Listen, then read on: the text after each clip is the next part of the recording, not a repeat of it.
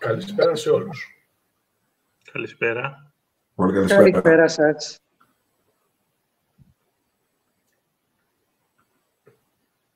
Δώστε μας μερικά δευτερόλεπτα λίγο να συντονιστούμε.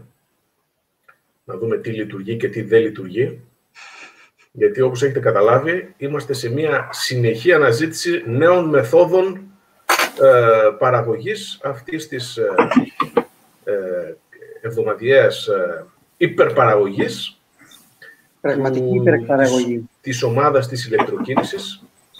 Μια και ξεκινήσαμε, όπως λέμε πάντα, ε, κάνουμε ε, ένα share της συγκεκριμένης εκδήλωσης, είτε μέσω του YouTube, είτε μέσω του Facebook, μάλλον μέσω του, δεν ξέρω, του YouTube, ίσως είναι πιο εύκολο τώρα που βγαίνουμε live από το YouTube.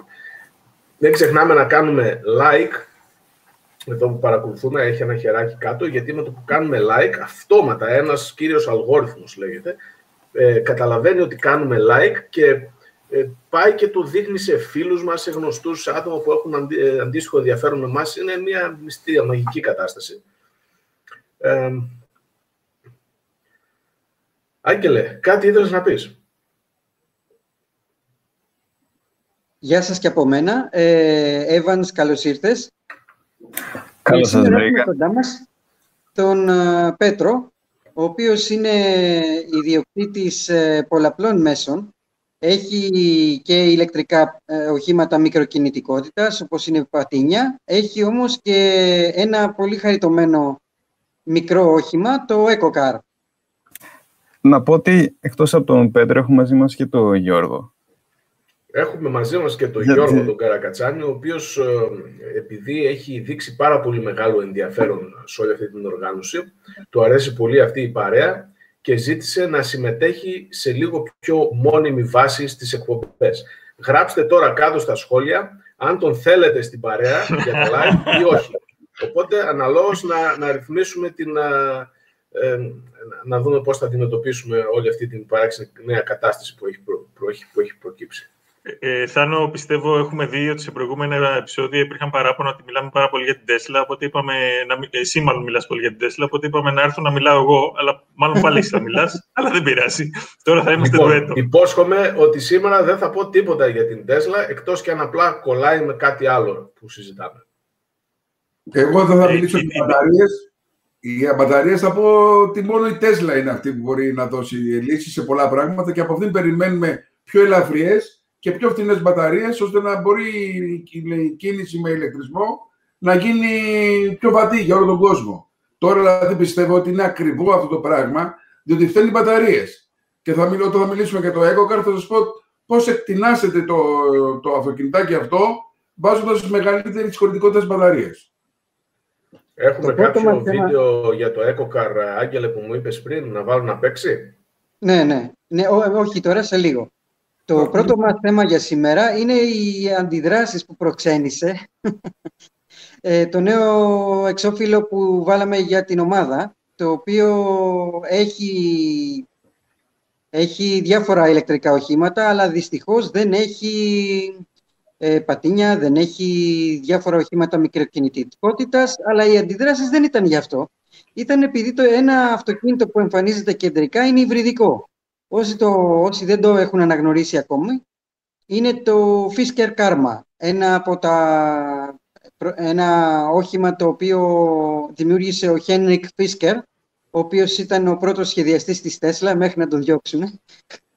Πάλι για Tesla μιλάμε, είδες.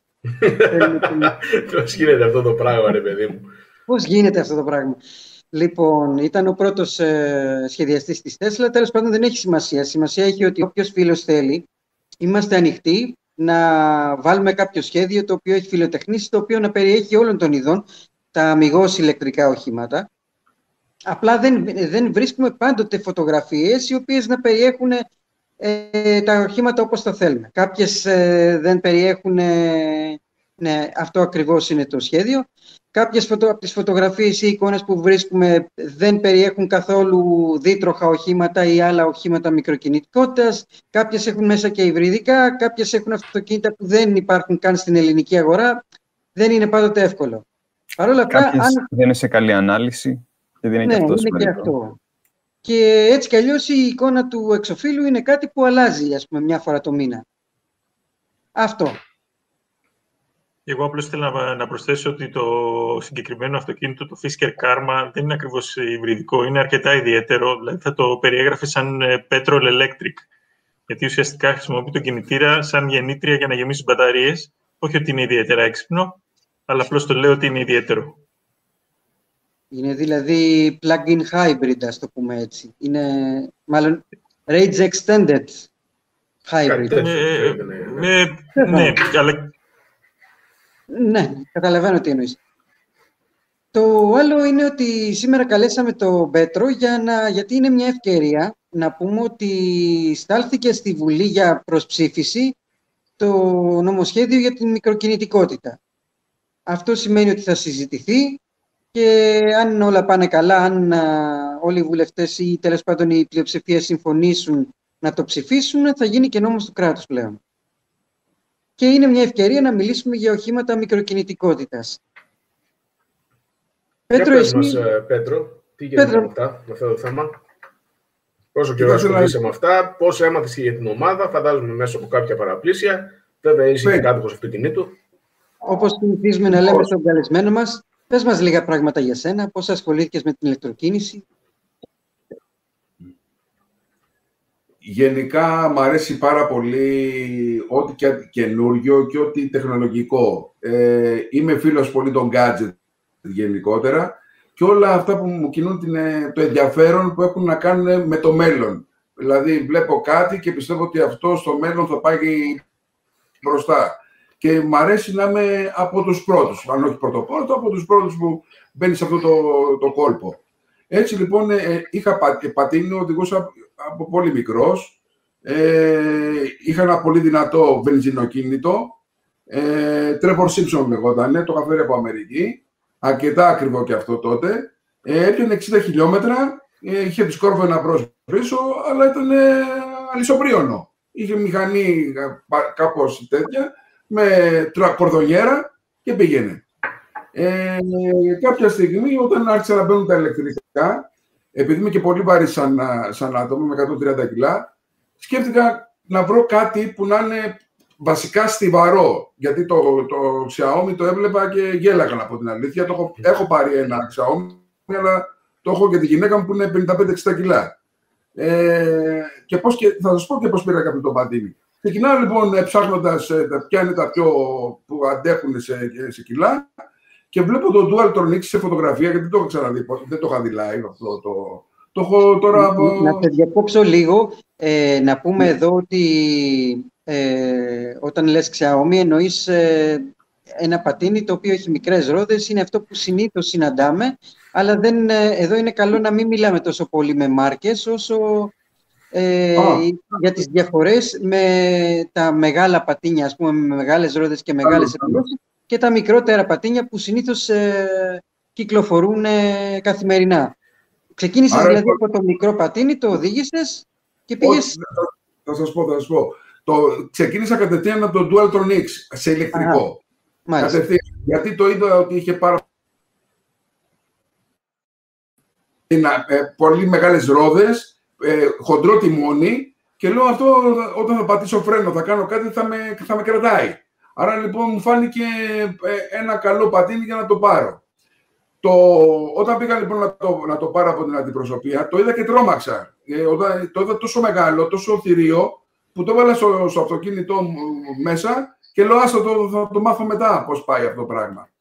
Ε, τι μου άρεσε, ότι έχει πολύ φαρδιές ρόδες, δηλαδή αυτό το πράγμα έχει εκπληκτικά φρένα, για να μπορείς να είσαι δηλαδή δυνατός, να, να, να πας γρήγορα, πρέπει να έχεις πολύ καλά φρένα. Και τα φρένα του Dual Tronics είναι εκπληκτικά πραγματικά, παιδιά. Σου δίνει μια αίσθηση σιγουριάς. Και σιγά σιγά το, το, μπορώ να το, το πήγαινα με, με πάρα πολλά χιλιόμετρα. Τώρα από εκεί και πέρα ότι θέλει προσοχή, έχω κάνει ήδη ένα τρακάρισμα με το Dual Tronics. Ε, δεν έφταγα, δεν έχει καμία σημασία. Τώρα τρέχω. Τι διαστημόπλιο είναι αυτό, ρε. Όλα αυτά τα φώτα τα είχε από τη μάνα του. είναι μαμά, δεν έχω βάλει τίποτα πάνω σε αυτό. Όπως το βλέπετε είναι. Έχει, έχει επάνω ανάρτηση μηχανής. Ε, και το, το, το, το τιμόνι του είναι πάρα... Δηλαδή δεν κόβεται όπως κόβεται σε άλλα. Ο, ε, δηλαδή, έχω δει άνθρωπο να, να κατεβαίνει από πεζοδρόμιο με, με λεπτό λαιμό και του μείνε στο χέρι το, το πατίνι. Ε, πρέπει να, να είσαι, είναι και θέμα βάρους. Δηλαδή, ε, την ώρα που φρενάρεις, όσο και να κρατάς το σώμα σου σωστά και να μην δίνεις το βάρος πάνω στο τιμόνι, θέλοντας και μία, όταν πηγαίνεις με 70-80 χιλιόμετρα και πατήσεις φρένο, δεν κρατάς όλο σου το σώμα πάνω στο, ε, πώς το λένε, πάνω στο πατίνι. Κάποια δύναμη από τη ροπή που έχεις πάει και στο, και στο τιμόνι. Αν το τιμόνι ήταν αυτό, κανένα μικρό, κανένα, θα το είχα κόψει, θα είχα περάσει από πάνω. Τέλος πάντων, το, το πατίνι αυτό, παιδιά, είναι πάρα πολύ σταθερό. Έχει εκπληκτικό κράτημα στον δρόμο. Επειδή είναι πάρα πολύ φορτιτό ε, το ελαστικό του, είναι 13 inches. Αυτό δεν είναι ακριβώς πατίνι, αυτό είναι όχημα κανονικό. Ναι, ναι, ναι, πάει κάπου αλλού. Από φανταστείτε ότι με εμένα που είμαι 130 κιλά, κατοσταρίζει αυτό το πράγμα. Πάει κοντά στα 100. Ε, ένας πιο λεπτός δηλαδή θα το πηγαίνει αυτό φωτοβολίδα. Το, αν το πάρει κάποιος πιο λεπτός και δεν είναι θαρετός, καληνύχτα, πάει απίστευτα. Πρέπει λίγο να μας πεις και ποια είναι η γνώμη σου για τις ε, καινούριες νομοθεσίες που τρέχουν τώρα σε αυτήν την ιστορία και γενικά να κάνουμε μια συζήτηση πάνω στο θέμα, γιατί υπάρχει ένα ζήτημα εδώ, έτσι. Ναι, κοιτάξτε να δείτε. Εγώ το βλέπω φυσιολογικό ότι θα πρέπει να υπάρχει ένα όριο. Τώρα, επειδή είναι σε όλη την Ευρώπη 25, δυστυχώς το βάλανε 25. Όμως, δεν μπορεί δηλαδή τώρα να πατίνει καλή ώρα όπως έχω εγώ αυτό, να πηγαίνει με 100 χιλιόμετρα την ώρα στον δρόμο. Και κάποιοι στη συγκρού και γελάγανε ο κόσμος. Ε, μισοί υποφηθήκαν, άλλοι μισοί δεν ήμουν αυτός που πήγαινε αριστερά. Ξεχάστε το. Έτσι.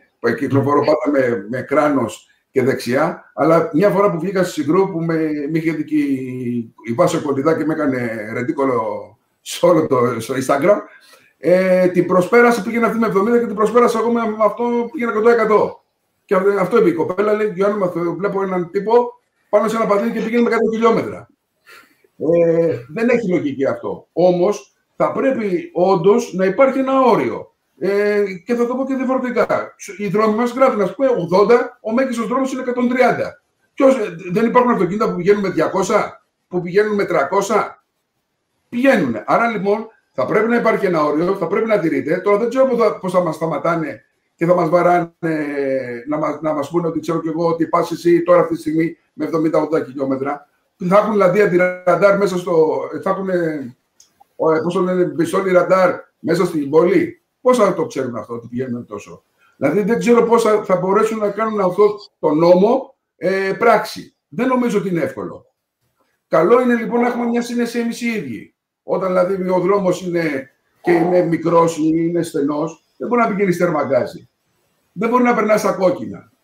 Έτσι, τέτοια πράγματα. Ναι, δηλαδή, καλά όλα αυτά. Συμφωνούμε όλοι, Πέτρο, και είναι λογικό αυτό που λες. Απλά εμένα η, η, αυτό που με απασχολεί είναι τι γίνεται από νομικής άποψης. Δηλαδή, ε, για παράδειγμα, αυτό να φανταστώ, το οποίο πρώτα-πρώτα τι κόστος έχει περίπου αυτό το πατίνι που βλέπουμε; Ε, είναι γύρω από 5.600 μέχρι 6 κάτι. Το Duatron X πάει 5.600. Καλά, εντάξει, τώρα ξεφεύγει τελείως. Δηλαδή παίρνεις μηχανάκια.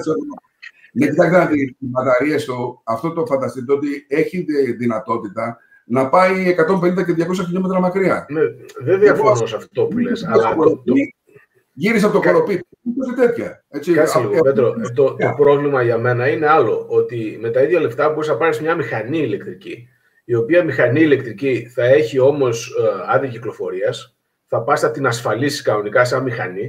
Οπότε, ναι. αν κάτι πάει στραβά και σκοτώσει κάποιον στον δρόμο, θα, θα το πληρώσει ασφάλεια. Ναι, εδώ, εδώ θέλω να σας πω ότι πραγματικά αυτό το, το όχημα πρέπει να, έχει, να, να ασφαλίζεται. Για ποιο λόγο; Διαθέτει τα πάντα ή δεν έχει. δεν διαφωνώ. Πρέπει να ασφαλίζεται, αλλά πολλοί κόσμος θέλει να το ασφαλίσει σαν ποδήλατο. Είναι σωστό αυτό; Όχι, όχι, όχι. όχι. όχι. Δεν μπορεί να έχεις ένα πατίνι που είναι πάνω από 3.000 βατ και να θέλει να το ασφαλίσεις λες και είναι ποδήλατο ή πατίνι απλό. Δεν μπορεί ένας που έχει 500 βατ ε, μοτέρ ή 1000 βατ μοτέρ να έρθει τώρα με το δικό μου που είναι κοντά 7.000 βατ. Φανταστείτε ότι είναι κοντά στα 7.000 βατ το, το πατίνι και το EcoCar είναι κοντά στις 7.000 βατ, είναι 7.500. Δηλαδή, έλεος. Δεν μπορεί εγώ τώρα με αυτό το πατίνι που είναι πολύ πιο γρήγορα το EcoCar, το προσπερνάω για πλάκα το EcoCar, με αυτό εδώ πέρα το που έχω, να, να θέλω να είμαι ποδηλάτο. Εγώ θέλω να με. Στην πράξη όμως τι γίνεται, Πέτρο; Στην πράξη, δυστυχώς, πατίνια τέτοια δεν τα έχουν βάλει καλά σωστά στο, στο νομοσχέδιο. Θα έπρεπε λοιπόν να πούνε, όπως είναι οι μηχανές που λογίζονται από οι 3 ή 5.000 βατ και πάνω και έχουν ένα συγκεκριμένο κόστος, να πούνε, έλα εδώ, κυρία, τι είναι το πατίνι σου, 6.700, 7.000 βατ. Μάλιστα, αυτό είναι μεγάλη μηχανή. Θα έχει τόσο, πώς το λένε, η πινακίδα, τόσο η ασφάλισή του ε, και να είσαι, για να είσαι νόμιμος. Θες, έχει καλό. Δεν θες, τελείωσε έξω. Να σου, να σου κάνω κατάσχεση. Εγώ είμαι υπέρ να Πέτρο, να σε διακόψω. Ε, να πούμε εδώ ότι ο νόμος έτσι όπως τον έχουν ε, διατυπώσει προβλέπει ότι ε, τα πατίνια και γενικώς τα όχηματα μικροκινητικότητας μπορούν να κυκλοφορούν στη, μέσα στην πόλη με όριο ταχύτητα στα 25. Εκεί βέβαια έχει και ένα παραθυράκι ότι μπορείς να πας μέχρι 35 χιλιόμετρα την ώρα χωρίς να, να υπάρξει πρόβλημα με την έννοια να πάρεις ε, πρόστιμο. Φυσικά ε, αυτό είναι και λίγο στην... Ε, Χρήση του αστυνομικού. τροχέα, έτσι. Είναι το θέμα με την τροχέα. Ε, να πούμε επίσης ότι οχήματα τα οποία έχουν πουληθεί, ε, οχήματα εννοώ δυνατά πατίνια και γενικώ οχήματα που ξεπερνάνε αυτό το όριο, όπως το δικό σου, αν έχουν πουληθεί προτού ο νόμος ψηφιστεί, τότε μπορούν να κυκλοφορούν. Ε, έχει αυτό το παραθυράκι ο νόμος. Φτάνει να σέβονται βέβαια τα όρια ταχύτητας. Τώρα βέβαια, κατά πόσο κάποιος ο οποίος έχει αγοράσει κάτι τέτοιο ε, μπορεί να τα σεβαστεί είναι άλλο θέμα. Επίσης να πω ότι εγώ ως ε, ιδιοκτήτης τέτοιου μέσου και ε, το οποίο το δικό μου είναι ζήτημα αν φτάνει τα 25 Έχουμε το εξής πρόβλημα, ότι όταν ο δρόμος, ε, όταν είναι ένα μικρό στενάκι και έχεις ένα όχημα όπως ένα Jeep, ένα SUV μεγάλο, εκεί πέρα δυσκολεύεις την κυκλοφορία εσύ, εγώ δηλαδή, όταν πηγαίνουμε με τέτοιο όριο ταχύτητας. Ο ιδιοκτήτης του SUV δεν θα με σεβαστεί, θα μου κορνάρει, με την πρώτη ευκαιρία θα με προσπεράσει ξιστά με κίνδυνο, με κίνδυνο να κινδυνεύω εγώ. Το ζήτημα δεν είναι, η ασφάλειά μας δυστυχώς δεν είναι επειδή εμείς φταίμε. Είναι επειδή συνήθως οι οδηγοί δεν μας σέβονται. Υπάρχουν οδηγοί, και έχω συγκεκριμένο παράδειγμα στην οικογένειά μου, οι οποίοι δεν αναγνωρίζουν ότι ο δρόμο, στο δρόμο έχουν το ίδιο δικαίωμα με αυτούς να κυκλοφορούν και ποδήλατα, να κυκλοφορούν και πατίνια και άλλα ήπια μέσα. Ναι.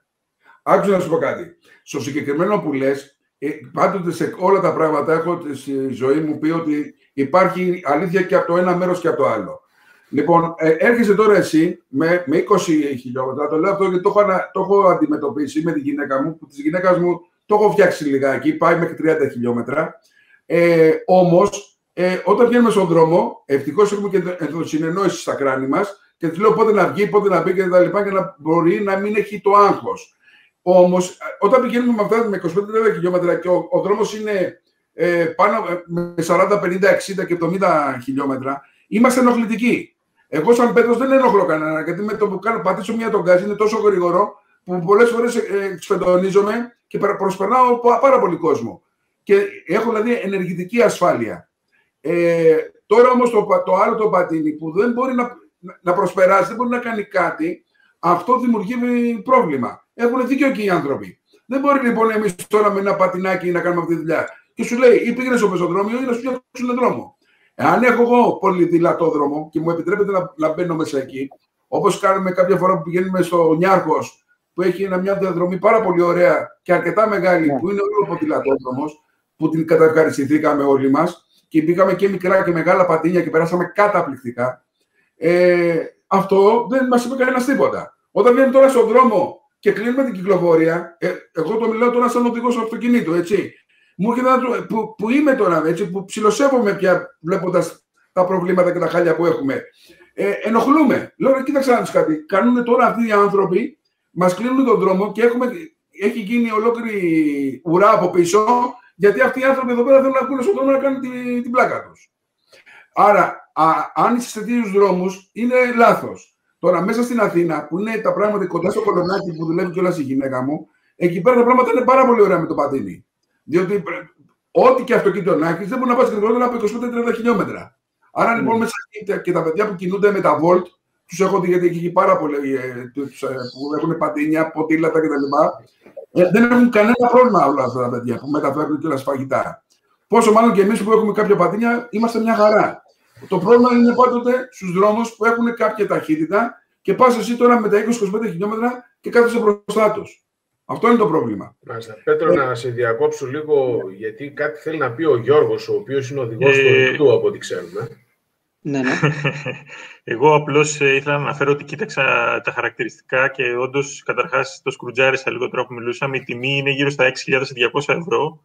Η δύναμη είναι 8,3 κιλοβάτ και η μπαταρία του είναι ε, 3 κιλοβατόρες και του δίνει μία, ε, το συγκεκριμένο μοντέλο ε, ταχύτητα πάνω από 110 χιλιόμετρα και μία αυτονομία 150. Ορίστε. Το X2. Ναι, δεν ξέρω, τώρα σκρουτζάρισα ένα το Λέω 6 σίγουρα. έβαλα. Εγώ έχω Είναι το, το- είναι το πρώτο. Το πρώτο. Εντάξει, δεν, δεν, δεν είναι έχει κοντά, σημασία. είναι κοντά, Εντάξει, είναι δεν κοντά. έχει σημασία. Ε, εμένα η άποψή μου ας πούμε, και ο σχολιασμός μου στο θέμα είναι ότι θεωρώ ότι τα συγκ- το συγκεκριμένο μέσο θα έπρεπε να περιορίζεται ηλεκτρονικά κατά την εισαγωγή, κατά κύριο λόγο για προστασία του χρήστη. Γιατί κάποιος που πηγαίνει με 50 και 100 χιλιόμετρα, αν του βγει μπροστά ένα αμάξι, έχει τελειώσει. Δεν υπάρχει περίπτωση εκείνο ότι Διαφωνώ. να βγει. Διαφωνώ. Δεν μπορώ να πληρώνω εγώ 6.000 ευρώ και να πάρω ένα πατίνι και να πηγαίνει με 50. Είναι σαν να μου λες: Πάρε ένα λαμπορκίνι και πώς το λένε, επειδή πιάνει Ε, Εντάξει, το 300, θέμα είναι διαφωνής, αλλά το θέμα ξέρεις είναι και η ασφάλειά σου. Δηλαδή η ζωή σου είναι πιο σημαντική, νομίζω κτλ. Δηλαδή δεν μπορείς να προφυλακτείς. Αν κάτι σου τύχει και χρειαστεί να σταματήσεις αυτό το μέσο με το, με, που δεν προστατεύεσαι καθόλου με 100 χιλιόμετρα, ε, δεν υπάρχει περίπτωση, εγώ νομίζω, να βγεις δεν από έχει εκεί. πολύ μεγάλη διαφορά, Γιώργο, πάντως, σε σχέση με μια μηχανή. Έτσι. Α, Αυτό Μισό ακριβώς λεπτό, θέλω να μισό πω. λεπτό, μισό λεπτό. Να σας πω δύο πράγματα. Γιατί τι γίνεται. Δεν έχετε αίσθηση. Εγώ θα ήθελα πάρα πολύ κάποια φορά να βρεθούμε όλοι και να σας δώσω το πατίνι μου να κάνετε βόλτα και να καταλάβετε. Δεν έχει καμία σχέση με κανένα πατίνι. Καμία. Ούτε με ρίον, ούτε με κανένα. Με κανένα. Δηλαδή αυτό το, το όχημα είναι πάρα πολύ καλά φτιαγμένο. Έχει πάρα πολύ καλά φρένα, έχει πάρα πολύ καλή ανάρτηση, στρίβει απίστευτα. Δεν μπορεί να στρίψει κανένα πατίνι όπως στρίβει αυτό. Ναι, ρε, Κανένα. εσύ, Πέτρο, εντάξει, δεν διαφωνούμε με αυτό που λες. Εννοείται. Είναι όμως αντίστοιχη, σου προσφέρει αντίστοιχη παθητική ασφάλεια με μια μηχανή. Συμφωνώ απόλυτα. Δηλαδή, λες τώρα, ξέρεις κάτι, πάρε μια χαγιαμπούζα, αλλά μην την πηγαίνεις πάνω από 50 χιλιόμετρα. Πρέπει να είναι ηλεκτρονικά περιορισμένη. Ε, εγώ νομίζω ότι είναι και χειρότερο από τη μηχανή. Με ένα βάρος που Μην έχει είναι. 66 κιλά. Δεν αμφιβάλλει κανείς. Άκου να τη κάτι. Εγώ αυτή τη στιγμή είμαι 56 χρονών. Άρα λοιπόν, ε, μην νομίζω ότι κάποτε μου- είχα πολύ τα, τα μυαλά μου πάνω από το, από το κεφάλι μου. Τώρα στα 56 ε, ψιλοφοβάμαι. Φαντάζομαι ότι έχω ένα Audi A3, το οποίο 280 για πλάκα. Ε, και τώρα πια με πιάνει η ψυχή μου. Δεν μπορώ να το πάω τόσο. Ή να, το, να πατήσω τον γκάζι και να, ξε, να φύγω από τα 100 στα 200, γιατί τα πιάνει πίτουρο. Όμως θέλω να σου πω το εξής. Ε, αυτό, το, το μηχα... αυτό το πατίνι, που δεν είναι πατίνι για μένα, είναι και κάτι διαφορετικό από όλα τα υπόλοιπα, ε, άσχετο ότι έχει πολύ καλή ενεργητική ασφάλεια, ε, η παθητική του ασφάλεια δεν είναι μηδέν. Το καταλαβαίνετε όλοι. Δηλαδή, καλό είναι να φοράς, όπως φόραγα παλιά στο DTM που είχα, ένα jacket που είχε airbag, με το που έβγαινε, σου φούσκωνε αυτό το πράγμα και σε προστάτευε. Ε, φοράω πάντα κράνος full face, χωρίς να σημαίνει αυτό ότι δεν μπορώ να σκοτωθώ. Δηλαδή, τώρα, άμα πηγαίνω, δηλαδή, άμα πηγαίνω με 50 χιλιόμετρα, πιστεύεις ότι άμα σκάσω πάνω σε τείχο με 50 χιλιόμετρα, ότι δεν θα σκοτωθώ; Θα Ε, σκοτωθώ. Αυτό, είναι- αυτό ακριβώς είναι το Μα γι' πρόβλημα. αυτό λέμε ότι δεν πρέπει να πηγαίνεις με αυτό το μέσο με αυτή την ταχύτητα. Είναι πάρα πολύ Όχι. επικίνδυνο για τον χρήστη. Είμαι, είμαι της συγγνώμης της εξής, ότι θα πρέπει να έχεις λίγο τα μυαλά σου μέσα στο κεφάλι σου και όταν παραδείγματος χάρη σε, σε έναν δρόμο, α, όχι στη συγκρού, αλλά τέλος πάντων που είναι ανοιχτός και δεξιά-αριστερά δεν έχει κάτι να πεταχτεί γιατί είναι εκεί κάγκελα κτλ.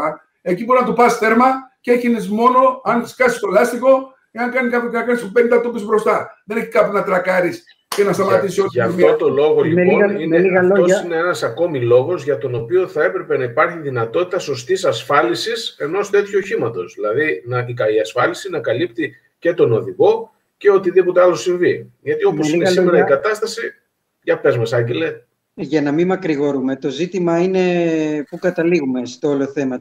Πιστεύεις, ε, πιστεύουμε ότι τα 25 χιλιόμετρα είναι πολύ μικρό όριο ταχύτητας για κυκλοφορία μέσα στην πόλη; Είναι. Είναι. Ε, νομίζω Άρα, το 35, λοιπόν, το 35 που επίσης. είπατε, ακούγεται καλύτερα. Το 25 είναι πολύ λίγο. Φαντάζομαι ότι Πιστεύω- ένας έχει πιάνει 10-15 χιλιόμετρα τρέχοντας.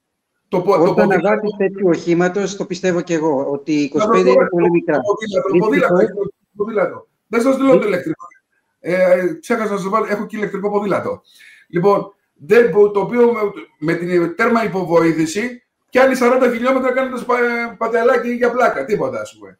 Λοιπόν, Ναι, το αυτό που είναι παρατηρώ- 40 χιλιόμετρα για πλάκα. Αφήστε Αυτό τώρα που τα- παρατηρώ όταν πηγαίνω με, τη- ε, στη Συγκρού, όχι βέβαια με το ποδηλατάκι, αλλά με τη μοτοσυκλέτα μου, είναι ότι συχν- ε, πολύ συχνά βλέπω ε, ποδηλάτες οι οποίοι έχουν βγει για προπόνηση και πάνε με πολύ παραπάνω από 35, ας πούμε, με 50 Πάνε χιλιόμετρα στη και Συγκρού. στη Συγκρού. Βέβαια τέρμα δεξιά, οι άνθρωποι εντάξει ξέρουν τι κάνουν. Από εκεί και πέρα όμως ε, βλέπεις ότι ακόμα και απλά ποδήλατα με, με, με, ε, χωρίς κάποια υποβοήθηση, ε, 35 χιλιόμετρα τα έχουν για, για αστείο. ας πούμε. Ναι, Δεν- Συμφωνούμε δεν το απόλυτα λοιπόν ότι το 25 Άρα, δεν είναι. Συμφωνώ και εγώ. Από την άλλη, πρέπει να αναγνωρίσω ότι ο νομοθέτης απλά εναρμονίστηκε με τις ευρωπαϊκές ε, οδηγίες. Δηλαδή, σε όλη την ολόκληρη Ευρώπη έχουν αυτό το, όριο. έχουν αυτό το όριο. Βέβαια, έχουν βάλει και το παραθυράκι πιο πίσω που λέει ότι μέχρι τα 35 χιλιόμετρα μπορείς να πηγαίνεις χωρίς ε, στην ουσία να, μπο- να σου βάλουν πρόστιμο, παρά μόνο να σου κάνουν κάποια παρατήρηση ή οτιδήποτε. Κοίταξε, παιδιά, Επίσης- εγώ πιστεύω ότι πρέπει οπωσδήποτε τέτοιου είδους οχήματα να ασφαλίζονται υποχρεωτικά. Θα Το λύσουν τούτο- πολλούς το- χρονοκεφάλου μελλοντικούς. Όχι, θα συμφωνήσω και εγώ ότι πρέπει να υπάρχει κάλυψη για αστική ευθύνη. Δηλαδή, πραγματικά, άμα χτυπήσει ένα πεζόνο, πηγαίνει με 50 χιλιόμετρα κτλ., θα υπάρχει μεγάλο πρόβλημα. Θα, το- θα τον στείλεις τουλάχιστον στο νοσοκομείο. Α πούμε, δεν, δεν μπορείς να είσαι ανασφάλιστος σε αυτό το θέμα. Μπορώ να σας πω την, ε, την δικιά την προσωπική μου αυτή. Ήμουνα στον Ασπρόπυργο και ξαφνικά ένας μπήκε αριστερά μέσα στο βενζινάδικο χωρίς να κοιτάξει και έπεσα πάνω του με 30 χιλιόμετρα. Ε, δεν το ήξερα να σας φέρω. Έχω φωτογραφίες. Τώρα έχω και δικαστήριο μαζί του. Ε, να δείτε πώς έκανα το Ρενό με το σώμα μου. Όχι τίποτα. ε, Το, το, το, το, το, το πατίνι μου δεν έπαθε τίποτα. Ε, το θέμα, εσύ ήσουν καλά. Εσύ, ε, αυτό είναι το πιο σημαντικό. Κακό σκυλί ψόφο δεν έχει. Φόραγα και το κράνο με το full face, δεν πήρα χαμπάρι τίποτα. Βγήκα έξω και είδα το αυτοκίνητο και έκλαιγα εγώ και το αυτοκίνητο που το έκανα έτσι. Καπό, φτερά, πόρτες. Δηλαδή αυτό έτσι και το πληρώσω. Θέλω να 4-5 χιλιάρικα. Θα, Ε, θα γελάει ο δικαστής όταν θα το δει. Θα πει αυτό Πρόσεξε πώς- όμως, Πέτρο, ε, κοίταξε, είπες ότι έτσι και το πληρώσεις. Δεν ξέρεις τι ακριβώς θα γίνει με το Θα δικαστήριο. έχει ενδιαφέρον να μας Όχι, κρατήσει Εάν όμως ενήμερο για αυτό. είχες το θέμα. ασφάλεια αστική ευθύ, αστικής ευθύνης, το σίγουρο είναι ότι δεν θα το πλήρωνες. Μα έχω προσπαθήσει από την πρώτη μέρα που το πήρα να το ασφαλίσω. Το ξέρετε ότι δεν ασφαλίζεται. Αυτό ακριβώς είναι το πρόβλημα. Α, αυτό α, ακριβώς ακούμε είναι το παιδιά, πρόβλημα μα- και αυτό α, περι... δεν- εγώ προσωπικά περίμενα από τον νόμο αυτό να το τακτοποιήσει και από ό,τι βλέπω δεν το τακτοποιεί. Δηλαδή εναρμονίζεται με τα, ευρωπαϊκά, με, με τα ευρωπαϊκά νούμερα στην ουσία, με τους αριθμούς, αλλά από εκεί και πέρα το ουσιαστικό πρόβλημα που είναι το θέμα της ασφάλισης δεν το καλύπτει. Αυτό ε, δεν δυστυχώς ο νόμος είναι λίγο περίεργος. Δηλαδή ε, υπάρχει, υπάρχουν διάφορα πράγματα για τα οποία στείλαμε οι πατινίστες, οι κοινότητες ας πούμε, των, α, των αναβατών τέτοιων οχημάτων, στείλαμε διάφορα σχόλια στη διαβούλευση, τα οποία δυστυχώς ε, δεν εισακούστηκαν. Βέβαια, δεν, για να είμαι ειλικρινής, δεν έχω διαβάσει όλο το, το τι αλλάξανε ακριβώς, αλλά από, από ό,τι έχω δει μέχρι στιγμής, βλέπω κάποιες μικρορυθμίσεις που αφορούν κυρίως διατυπώσεις. Παρά Εγώ ουσιαστικές πάντως, αλλαγές. ε, Άγγελε, συγγνώμη λίγο, έχω την αίσθηση ότι η κοινότητα των πατινίστας, όπως είπες, δεν είναι πολύ υπέρ της υποχρεωτικής ασφάλισης τέτοιου είδους οχημάτων. Ε, βασικά είναι υπέρ καταρχήν της χρήσης κράνους και μάλιστα κράνους με κλειστού μπροστά, με προστασία στο σαγόνι. Είναι υπέρ διαφόρων πραγμάτων. Ε, τώρα δεν υπάρχει και ομοφωνία σε κάποια θέματα. Ε, κάποιοι είναι όντως.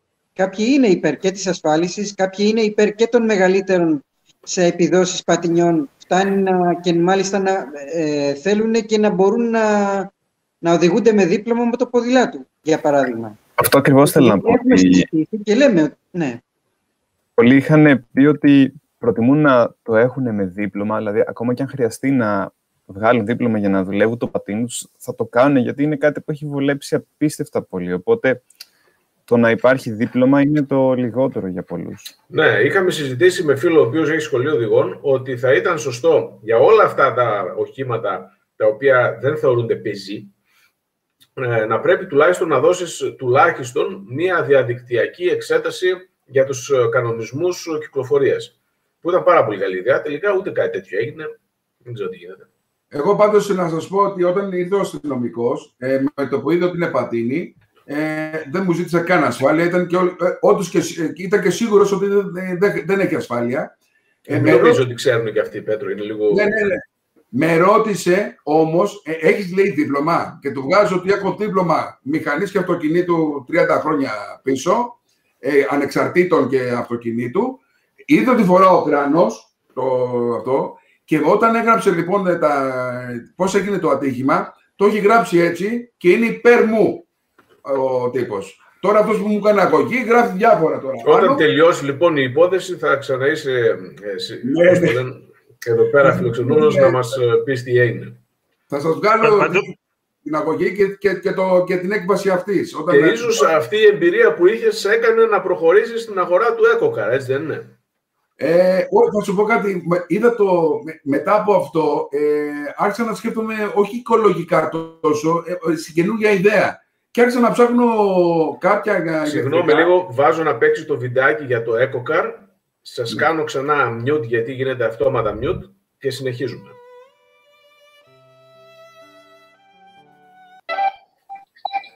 Πάμε. Λοιπόν, ακουγόμαστε τώρα; Ακουγόμαστε, ναι. Ωραία. Λοιπόν, προ, ε, πρωτού ξεκινήσουμε να πούμε για το EcoCar, να πω ότι ήθελα να πω διάφορα πράγματα σχετικά με τον νόμο ε, ναι. της μικροκινητικότητας, αλλά μάλλον θα πρέπει να τα πούμε κάποια άλλη φορά, γιατί είναι διάφορα σημεία τα οποία ήθελα να πω. Τέλος πάντων, ας συνεχίσουμε με το EcoCar. Ωραία, λοιπόν. Άρα, λοιπόν, η πρώτη μου σκέψη όταν πήγα να πάρω ηλεκτρικό αυτοκίνητο, είδα να δω ποια είναι οικονομικά. Ε, γιατί τα Τέσλα που αγαπάς τόσο πολύ έχουν τιμές οι οποίες ε, ξεφεύγουν. Αυτό που κατάλαβα, λοιπόν, το πρώτο που πήρα γραμμή είναι ότι έχει να κάνει όλα με την μπαταρία. Όσο καλύτερη μπαταρία έχεις, τόσο περισσότερα ε, αμπέρ έχει η μπαταρία, τόσο πιο ακριβή είναι. Γι' αυτό και αυτό το αυτοκινητάκι από, πάει από 7.500 ευρώ, μαμά, πάει μέχρι 16.000 ευρώ. Ε, το ένα πιάνει 100 χιλιόμετρα, ε, έχει αυτονομία, το άλλο έχει 240. Αλλά η διαφορά τους είναι τεράστια, έτσι. Ε, το, τώρα το δικό μου πάει μέχρι 120 χιλιόμετρα με μπαταρίες λιθίου. Ε, από εκεί και πέρα τώρα, όταν το πήρα, αυτό τι είναι, τώρα είναι σαν ένα club car, ε, αυτά που έχουν τα ξενοδοχεία. Α, απλά είναι πιο πολυτελή. Δεν είναι τίποτα το, το ιδιαίτερο, μην περιμένετε ότι είναι κάτι το ιδιαίτερο. Και γι' αυτό το λόγο μπήκα στην, ε, στο mood σιγά σιγά να το φτιάξω. Και το έχω κάνει τώρα αυτή τη στιγμή να, που είναι πραγματικό αυτοκίνητο, διότι έχει σωστή ανάρτηση, έχει πιο σωστές ε, ζατολάστικα, γιατί έχει 12 ίντσες ε, ζάντες και τώρα αυτό έχει 15 ίντσες. Έχει γίνει δηλαδή πολύ δουλειά. Έχω μεγαλώσει το μεταξόνιο. Έχω κάνει κάποια πράγματα που το έχω κάνει πολύ πιο σταθερό και πολύ πιο σωστό. Βέβαια αυτό μου έχει κοστίσει λιγάκι στην αυτονομία. Έτσι. Από εκεί που είχε 120, τώρα είναι γύρω στα 90. Κάπου εκεί το έχω κόψει. Δεν το, δεν το ξέρω ακριβώς. Όμως έχει γίνει αρκετά πιο όμορφο και αρκετά, το βασικό είναι αρκετά πιο ασφαλή. Έχει πολύ καλά φρένα, γιατί έχει τέσσερα δισκόφρενα αλλά κατά τα άλλα, η ανάρτηση που είχε, το αμορτσέρ που είχε, δηλαδή το ελαττήριο βασικά, έκανε βουτιέ. Δηλαδή έστριβες λιγάκι και πήγαινε, πήγαινες με το χάρο. Τώρα ε, πιάνει αυτό με 80 χιλιόμετρα, αλλά στρίβει απίστευτα. Έχει μεγάλη διαφορά.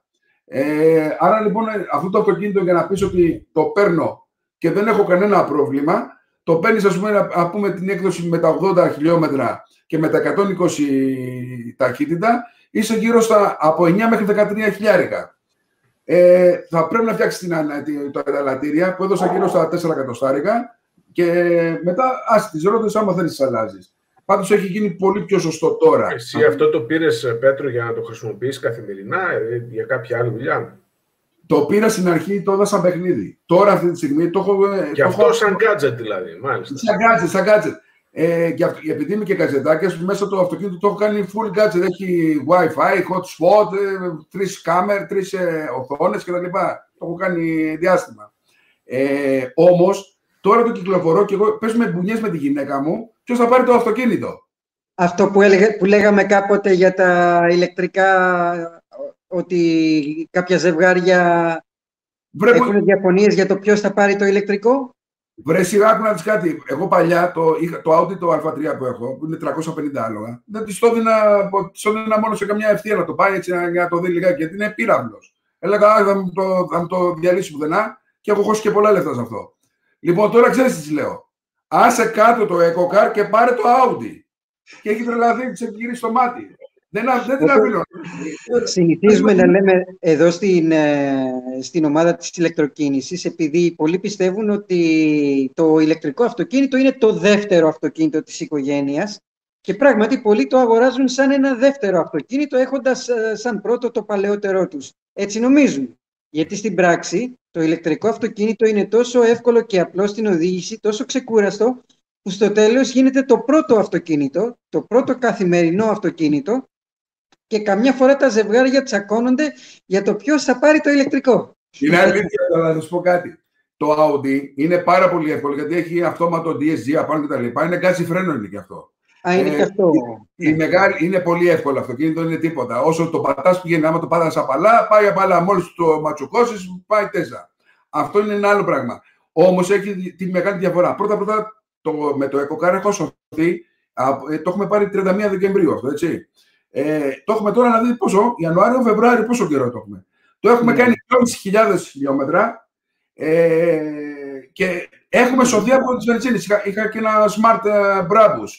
Ε, δύο smart είχα, το, στο τέλος είχαμε κρατήσει το ένα. Τώρα τα δώσαμε όλα και έχουμε Βλέπω αυτό. στο παρελθόν είχες κάνει πάρα πολλές ατυχείς επιλογές. Ε, Τόσα ε, λεφτά το- που έχεις δώσει σε όλα αυτά τα πράγματα, Πέτρο, θα μπορούσες να έχεις πάρει ένα performance Model 3 όπως το φίλο μας τον Γιώργο και να είσαι. Όχ, είπα δεν θα μιλήσω για την Tesla, πάλι έκανα το ατόμο. Λοιπόν, εγώ Άντε, θέλω να σε άντε. διορθώσω. Καταρχά, ε, μην μιλάς για την Tesla. Επίσης, είναι long range, δεν είναι performance το δικό μου. Και θέλω να ρωτήσω τον Πέτρο Ναι. πώς είναι η εμπειρία στο παρκάρισμα. Αυτό μου, είναι, μου φαίνεται πολύ μικρό το αυτοκινητάκι και πρέπει να είναι πάρα πολύ άνετο στο παρκάρισμα. Λοιπόν, πίστευα ότι το smart.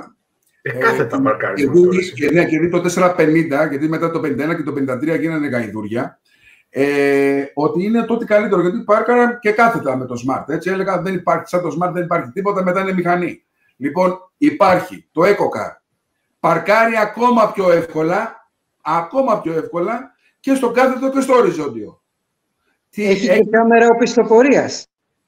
Ορίστε. Έχει και κάμερα οπισθοπορίας. Έτσι Ναι, δεν ναι, είναι; Ναι, ναι, ναι. Έχει, Οπότε- κάμερα, οπισθο- έχει κάμερα οπισθοπορίας. Ε, ε, και μάλιστα η κάμερα του είναι, γιατί έχω κάμερα σε όλα τα αυτοκίνητα και σε ένα Nissan Navara που έχω και στο Audi κτλ. Έχουν όλα κάμερα οπισθοπορίας. Σαν του EcoCar που είναι μια κινέζια τίποτα, είναι η καλύτερη κάμερα. Δείχνει πιο σωστά από όλες. Η αλήθεια είναι ότι Το EcoCar. ε, ενώ το EcoCar δεν θεωρείται καν αυτοκίνητο νομικά, έτσι, νομικά πάντα, θεωρείται ελαφρά, ελαφρό τετράκυκλο και οδηγείται με δίπλωμα μοτοποδηλάτου, αν θυμάμαι καλά. Όχι, όχι, όχι, όχι. Μισό. Αυτό που είναι μέχρι 3.000 ε, ε, βατ, ε, αυτό οδηγείται με πο- το ποδήλατο, που πηγαίνει μέχρι 50 χιλιόμετρα. Αυτό Α, που που- έχω εγώ που είναι το high speed, που δηλαδή το high speed τώρα ο Θεός να το κάνει, 80 χιλιόμετρα που Μέχρι πιάνει, 80, ναι, ναι. ε, θέλει αυτοκινήτου. Α, Παρόλο όταν... Σίγουρα. όταν Μήπως θέλει μοτοσυκλέτας; ο, είμαι με, ανεξαρτήτων, μεγα, μεγάλη. Ναι. Όχι 50, Α, όχι 50, μάλιστα. ε, Ναι, ναι. α- αυτοκινήτου ή μεγάλη ανεξάρτητη μηχανής. Και η Μάλιστα. ασφάλεια του είναι μηχανής τετράτροχης, 100 σε Αυτή ήταν η βασική λέξη, η ασφάλειά του. Ότι μπορείς να το ασφαλίσεις σωστά Ναι. και δεν έχεις από εκεί και πέρα μπελάδες και στο κεφάλι σου να ξενυχτάς και να σε απασχολούν διάφορα πράγματα. Πέτρο, Παιδιά, πολύ, έχει- ωραία, πολύ ωραία συζήτηση κάνουμε εδώ πέρα. Ε, βέβαια, σε αυτό το επεισόδιο έχουμε κάποιες παρεμβάσεις με βίντεο κτλ. Αλλά κάποιος ε, ενδεχομένως να θέλει μόνο να ακούει, έτσι, σαν παρέα. Ε, έχουμε να κάνουμε μια σχετική ανακοίνωση για αυτό το θέμα, έτσι δεν είναι; Ε, ακριβώς. Ε, μας είχε ζητηθεί και πλέον ε, όλες οι εκπομπές που έχουμε κάνει μέχρι τώρα, όπως και οι επόμενες που θα κάνουμε από εδώ και πέρα, ανεβαίνουν ε, και σε πλατφόρμες podcast. Ε, για αρχή, σύντομα να αναφέρω ότι είναι, βασικά, είναι οι πιο γνωστές, είναι Spotify, Apple Podcast, Breaker, Castbox, Google Podcast, podcast συγγνώμη, Overcast, Pocketcast και Radio Public. Ήδη είμαστε ζωντανά σε τέσσερις από αυτές.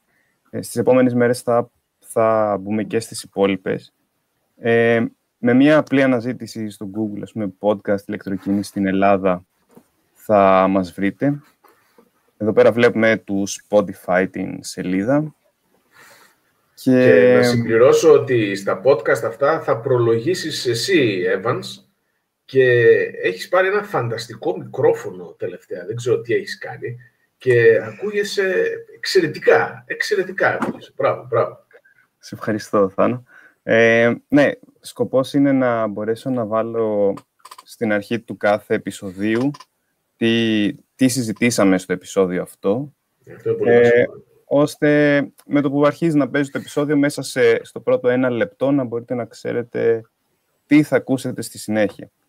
Οπότε, αν κάποιος έχει εμπειρία με podcast και αυτά, θα ήταν χρήσιμη η βοήθεια. Οπότε γράψτε μας στα σχόλια τι κάποιες προτάσεις, αν θέλετε κάτι να αλλάξει. Και link θα υπάρχει και στη σελίδα στο YouTube κάτω. Θα κάνουμε και σχετική ανακοίνωση στην ομάδα. Σιγά σιγά όλα. Ε, θα ήθελα, παιδιά, να κολλήσω λίγο ένα θέμα επόμενο που θα προέκυψε τώρα. Δηλαδή, πώς γίνεται πάντα, κάνουμε, καθόμαστε και κάνουμε μία ανασκόπηση όλης της εβδομάδας ε, μέσα στην ομάδα της ηλεκτροκίνησης. Αλλά για κάποιο λόγο, πάντα του Σαββάτου οι συζητήσεις είναι οι πιο έντονες και εντάξει, ίσως επειδή υπάρχει περισσότερος ελεύθερος χρόνος, έτσι. Ε, θα ήθελα να ζητήσω συγγνώμη ότι επειδή εγώ σήμερα για κάποιο παράξενο λόγο δεν έχω τη δυνατότητα από χθες να σχολιάζω μέσω υπολογιστή στην ομάδα και δεν μπόρεσα να απαντήσω. Ε, ήθελα να ρωτήσω λίγο τον Πέτρο. Το EcoCar πώς φορτίζει, Πέτρο; Το EcoCard δεν έχει καμία σχέση με, το, με όλα τα υπόλοιπα και με τις φύσεις που είδα που έχουν 200, 300, 400 και 500 ευρώ για να το βάλεις.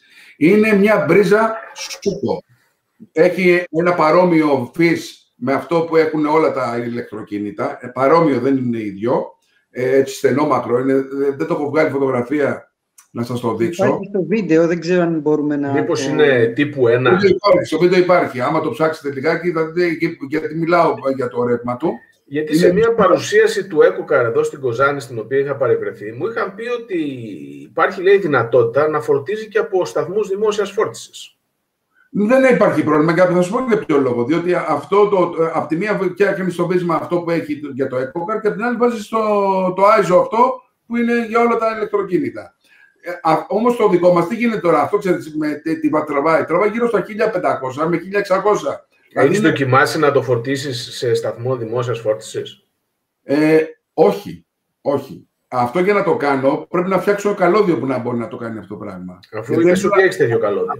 Από τη, μία, πλευρά είναι το, το πείσμα αυτό που θα το δείτε και στο YouTube που το έχω, στο, στο πρόγραμμα, στο, στο βίντεο που έχω φτιάξει. Ε, βάζω στο, στο EcoCar. Από την άλλη είναι μπρίζα σούκο, κανονική. Άρα δεν έχεις καλώδιο το οποίο είναι για σταθμό δημόσιας φόρτισης. Όχι, όχι, όχι, όχι. Μπορεί να φτιάξεις, αλλά δεν, δεν, το, δεν, όχι, δεν έχω τέτοιο. Αυτό, όχι, όχι. Κοίταξε, δεν είναι τόσο ναι, απλό. Γιατί δεν θα πρέπει... συζητήσαμε σήμερα με κάποιους φίλους. Μια και ε, έχω εγώ εδώ το καλό, θα σας κάνω λίγο ένα demo για να ξέρουμε κάτι πράγματα. Λοιπόν, αυτό εδώ είναι το βίσμα τύπου 2. Έτσι. Ε, χρησιμοποιείται, είναι το στάνταρ στην Ευρώπη πλέον και όλα τα καινούργια αυτοκίνητα που βγαίνουν έχουν ακριβώς αυτό το βίσμα. Λοιπόν, ε, βλέπουμε 1, 2, 3, 4, 5 χοντρέ, πέντε χοντρές ακίδες. Αυτές είναι οι τρεις φάσεις, μία, δύο, τρεις φάσεις, ουδέτερος και υγείωση. Τα δύο πάνω τα λεπτά είναι στην ουσία δεδομένα. Τι γίνεται; Ένας σταθμός δημόσιας φόρτισης, ε, για να ξεκινήσει να φορτίζει το αυτοκίνητο, με το που βάζει το βίσμα, επικοινωνεί με τα δύο λεπτά και συνεννοείται με το αυτοκίνητο σε τι ταχύτητα θα φορτίσει. Α, την ταχύτητα την επηρεάζει, η ταχύτητα επηρεάζεται από το αυτοκίνητο από το καλώδιο και από το σταθμό. Ναι. Αντί για σταθμό μπορούμε να βάλουμε οικιακό φορτιστή. Έτσι. Είναι το ίδιο πράγμα. Τώρα, επομένως, γι' αυτό σου λέω, δεν μπορείς... Δεν... Τι έπρεπε το μικρόφωνο, το παραμαζεύω. Ε, αυτό σου λέω, δεν μπορείς απλά να φτιάξεις ένα καλώδιο από μόνο σου, γιατί έχει και ολοκληρωμένο εδώ μέσα, το οποίο βοηθάει σε συνδυασμό με το σταθμό και το φορτιστή του αυτοκινήτου να γίνει η επικοινωνία και να αποφασίσουν σε τι ταχύτητα, ποια είναι η μέγιστη ταχύτητα φόρτισης. Από εκεί πέρα την, ε, την σε πραγματικό χρόνο ταχύτητα φόρτισης την επιλέγει το ίδιο το αυτοκίνητο. Ε, στη συζήτηση που είχαμε σήμερα και με τον Γιώργο που είναι εδώ αυτή τη στιγμή, δεν ξέρω αν θέλει να ρωτήσει κάτι πιο συγκεκριμένο, ε, είχε γίνει πάλι ένα μπέρδεμα λίγο με τα τριφασικά, τα μονοφασικά κτλ. Τι γίνεται τώρα; Εδώ βλέπουμε ότι έχουμε τρεις φάσεις. Αυτό το καλώδιο είναι τριφασικό. Το δικό μου αυτοκίνητο είναι μονοφασικό. Εάν συνδέσω τον τριφασικό σταθμό φόρτισης μέσω του τριφασικού καλωδίου στο μονοφασικό μου αυτοκίνητο, δεν υπάρχει κανένα απολύτως πρόβλημα. Θα χρησιμοποιήσει μόνο τη μία από τις τρεις φάσεις και θα φορτίσει κανονικά το αυτοκίνητο. Εάν συνδέσω έναν μονοφασικό σταθμό μέσω ενός τριφασικού καλωδίου σε ένα τριφασικό αυτοκίνητο, πάλι δεν υπάρχει πρόβλημα. Το αναγνωρίζει κανονικά και το αυτοκίνητο θα φορτίζει πάλι με μία φάση γιατί αυτό του λέει ο φορτιστής. Δηλαδή δεν είναι πολύ, πολύ, μεγάλο, πολύ μεγάλο πέρδεμα. Τι είναι, Evans, πες μας. Και θέλω να πω ότι, εντάξει, okay, επειδή τώρα ακούστηκαν γρήγορα και τα λοιπά, ε, υπάρχει, έχω, είχα ετοιμάσει μια εφαρμογή, ας πούμε, που λειτουργεί μέσω web, που τα ξεκαθαρίζει αρκετά αυτά. Ας πούμε, Υπάρχει στην, όλη... στην περιγραφή του βίντεο, υπάρχει η εφαρμογή και του Βαγγέλη που λέει και μπορεί κανείς να μπει και να δοκιμάσει όλες τις δυνατές, όλους τους δυνατούς συνδυασμούς. Αυτό και ταυτόχρονα ας πούμε, προτείνει κιόλας ποια είναι πιο σωστή επιλογή, ποια θα είναι ας πούμε, πιο καλή επιλογή για το μέλλον και Οπότε δείτε το άμα σας μπέρδεψαν αυτά τώρα που θα βοηθήσει. Η εφαρμογή του Βαγγέλη είναι πάρα πολύ καλή και λύνει απορίες. Ειδικά όσοι είναι καινούργοι στην ηλεκτροκίνηση θα μάθουν πολλά πράγματα μέσα από την εφαρμογή. Να ρωτήσω είναι, σε αυτό το σταθμό, ε, ε, εκτός από τα data που μπορεί να διαβάσει ε, ε μέσω του καλωδίου, εσύ δεν μπορεί να επιλέξεις πάνω στο σταθμό να, να, με, με, πόσα, με πόσα ένταση θα το ε, Κοίταξε, υπάρχουν σταθμοί που έχουν τέτοια επιλογή. Υπάρχουν σταθμοί που δεν έχουν. Αλλά σε καμία περίπτωση, εάν υπάρχει μέγιστο σεταρισμένο στο σταθμό ή μέγιστο που ορίζει το καλώδιο, γιατί και το ίδιο το καλώδιο ορίζει μέγιστη ταχύτητα φόρτισης ανάλογα με το μήκος του καλωδίου και το είδος του καλωδίου που έχει μέσα. Ακριβώς το οποίο είναι ε, encoded μέσα στο καλώδιο, έτσι. Γίνεται στη φάση του, του, της επικοινωνίας μεταξύ αυτοκινήτου και σταθμού. Όλα αυτά ε, τα δεδομένα ανταλλάσσονται. Δεν μπορείς να ξεφύγεις τα μέγιστα. Αυτό δηλαδή που αποφασίζουν με το που θα το συνδέσεις πριν αρχίσει η φόρτιση είναι τα μέγιστα. Κλειδώνουν τα μέγιστα και μετά από εκεί και πέρα μπορείς από εκεί και κάτω να κάνεις ρυθμίσεις όχι από όλους τους σταθμούς και όχι από όλα τα αυτοκίνητα. Πάντως αυτό είναι και ένα θέμα κατά πόσο το EcoCar έχει τη δυνατότητα ακριβώς να μιλήσει με το σταθμό και να του πει θέλω να μου στείλεις τόσα αμπέρ και να... Και να... Το ρωτάω, γιατί εμένα μου είπαν από την EcoCar ότι υπάρχει αυτή η δυνατότητα, αλλά μόνο και μόνο αυτή η δυνατότητα έχει ένα κόστος σαν υλικό γύρω στα 150 ευρώ. Δηλαδή φαντάζομαι μπορεί και να υπάρχει αντάπτορας, αλλά να έχει ένα τέτοιο κόστος. Έχεις δίκιο. Αυτό, με αυτόν τον τρόπο γίνεται. Έτσι όπως είναι τώρα το αυτό, αυτοκίνητο, το έχουν φτιάξει να είναι απλά παίρνοντας ρεύμα από, από την ε, φάση σου του σπιτιού σου ε, από μια απλή μπρίζα. Γιατί οι απλές μπρίζες τώρα έχουν πάνω από 16 αμπέρ σίγουρα. Αυτό τραβάει γύρω στα 6,5 αμπέρ. 6,5 με 7 αμπέρ. Δεν είναι δύσκολο το θέμα φόρτισης οποιοδήποτε ηλεκτρικού αυτοκινήτου. Έτσι. Βέβαια, πρέπει σε κάθε περίπτωση να ξεχωρίζουμε την DC φόρτιση, που είναι οι ταχυφορτιστές, με την AC φόρτιση, που είναι η φόρτιση στο σπίτι είτε από πρίζα, είτε από οικιακό σταθμό φόρτισης, είτε από δημόσιας χρήσης σταθμό φόρτισης. Η, η AC φόρτιση είναι ε, φόρτιση με ένα όμω είναι άλλη τελείως κατηγορία σε σχέση με, την, με τη φόρτιση με συνεχές, με την ταχυφόρτιση τη λεγόμενη. Ναι. Πέτρο, ήθελα να σε ρωτήσω τι, αν μπορούσες να μιλήσεις, ας πούμε, να στείλεις ένα γράμμα στο, στο εργοστάσιο που παράγει το EcoCar είσαι, ή να πεις σε έναν καινούριο ιδιοκτήτη που μόλις παρέλαβε το EcoCar, τι θα πρότεινες σαν απαραίτητο να βελτιώσει στο EcoCar; Ναι. Δηλαδή, τι θα έλεγες στο, στο εργοστάσιο; Θέλω να βελτιώσετε αυτό και αυτό και αυτό. Εγώ το έκανα στο δικό μου αυτοκίνητο, αλλά καλό είναι να το κάνετε και να ξεκινήσετε να το πουλάτε έτσι. Πολύ σωστά το λες. Ε, αυτό που είπα και προηγουμένως και θα το ξαναπώ τώρα, το βασικό του είναι ότι πρέπει να φτιαχτεί λιγάκι το αμορτισέρ. Το αμορτισέρ. Πάρα πολύ μαλακό. Ε, φανταστείτε ότι όταν το πρωτοπήρα και πήγαινα με 80 χιλιόμετρα και έκανα ελαφριά να στρίψω δεξιά, ε, είδα το χάρο με τα μάτια μου και λέω Παναγία μου, κόψε, δεν θα σκοτωθείς. Αμορτισέρ είναι το ένα λοιπόν. Ένα. Ε, το επόμενο που θα, θα τους έλεγα ήταν ε, Βέβαια αυτό ίσως να το έχουν κάνει για να έχει μεγαλύτερη αυτονομία στα χιλιόμετρα. Ε, λίγο πιο μεγάλο μεταξόνιο για να πατάει καλύτερα. Λίγο. Όπως το έκανα τώρα εγώ. Ε, Αυτό καλά, το τώρα, καλύτερο ε, εσύ μεταξώνιο. πας, ρε παιδί μου, σε ριζικές αλλαγές, έτσι, είναι λίγο δύσκολο. Δεν είναι ακριβά. Δεν είναι ακριβά. Φανταστείτε, θα σου πω κάτι. Α, ε, έβαλα δύο ελαττήρια ΜΑΤ στο EcoCar, ε, τα οποία κοστίσανε 120 ευρώ, 130, δεν θυμάμαι πόσο ακριβώς. Ε, και πίσω στην, ε, στην ανάρτηση έβαλα δύο αποστάτες για να σκληρύνει λιγάκι το, α, το ελαττήριο. Ε, και έγινε Παναγία το αυτοκίνητο με, ε, πέσει 150 ευρώ, 160 ευρώ. Δηλαδή δεν είναι κόστος. Βάλτε, δώστε, ένα- βάλτε ένα ελαττήριο λιγάκι πιο δυνατό. Άσε το αμορτισέρο, μην το, άνε- το, το αμορτισέρο μην το αλλάξεις καθόλου. Μην το αλλάξεις. Είναι μαλακό. Δεν είναι, είναι μόνο λαδιού, δεν είναι και αερίου. Άστο έτσι όπως είναι. Ε, δηλαδή, αν, άμα Εγώ θα- επίσης θα έλεγα, βέβαια, ε, εάν ε, θα έλεγα, εντάξει δεν είμαι η εταιρεία, έτσι, αλλά ε, και δεν έχω οδηγήσει, δεν είμαι και κάτοχος τέτοιου αυτοκινήτου, θα ήθελα τη γνώμη σου, ότι αυτά τα αυτοκίνητα, ακόμη και τα πολύ μικρά, καλό θα ήταν να κυκλοφορούν, να, γίνουν, να είναι διαθέσιμα μόνο με μπαταρίες ε, λιθίου. Ε, αυτό θα σου πω τι γίνεται. Γιατί οι μολύβδοι μπαταρίες ε, έχουν πολύ μικρή διάρκεια και στην ουσία δημιουργούν κακή εικόνα τελικά για το, για το προϊόν. Τα βαραίνουν. Άκου να- Παιδί, να σου πω για ποιο λόγο γίνονται αυτά. Όταν πας και να πάρεις τώρα αυτό το μικρό αυτοκίνητο που μόλις το βλέπεις, από τη μία σου βγάζει μια. Είναι, δεν είναι άσχημο γιατί είναι έτσι γλυκούλα, έτσι σαν τζιπα, τζιποειδή, πώς το λέμε. Όμως με το, η, η, ο- η όψη του, ε, λες αυτό το αυτοκίνητο πολύ όμορφο είναι. Να έχει 5 χιλιάρικα. Όταν τους πεις ότι αυτό το αυτοκίνητο σκέτο με τις λιθίου μπαταρίες με 80 χιλιόμετρα, έτσι όπως είναι, έχει 13.000 ευρώ, σου λένε παλαβός είσαι. Αν τους πεις κιόλας ότι ξέρεις κάτι, αυτό για να γίνει και να πηγαίνει και μια απόσταση παραπάνω από 120 χιλιόμετρα, αν το κάνεις 240 χιλιόμετρα, θέλει 16.000 ευρώ, θα σου πει ρε φίλε, αυτό το καρδότσο που θέλετε να του δώσω εγώ 16 χιλιάρικα. Για κανένα λόγο. Ναι, έτσι. Όπως και τώρα το δικό μου, όταν ε, ε, του βάλα δέρμα παντού για να δείξει πιο όμορφο, να και ζατολάσκα και τα λοιπά, και το έχω φτάσει και έχει, αφήσει- έχω δώσει 17.000 ευρώ, με βρίζουν, με μουτζώνουν όλοι μετά με, με πέντε χέρια.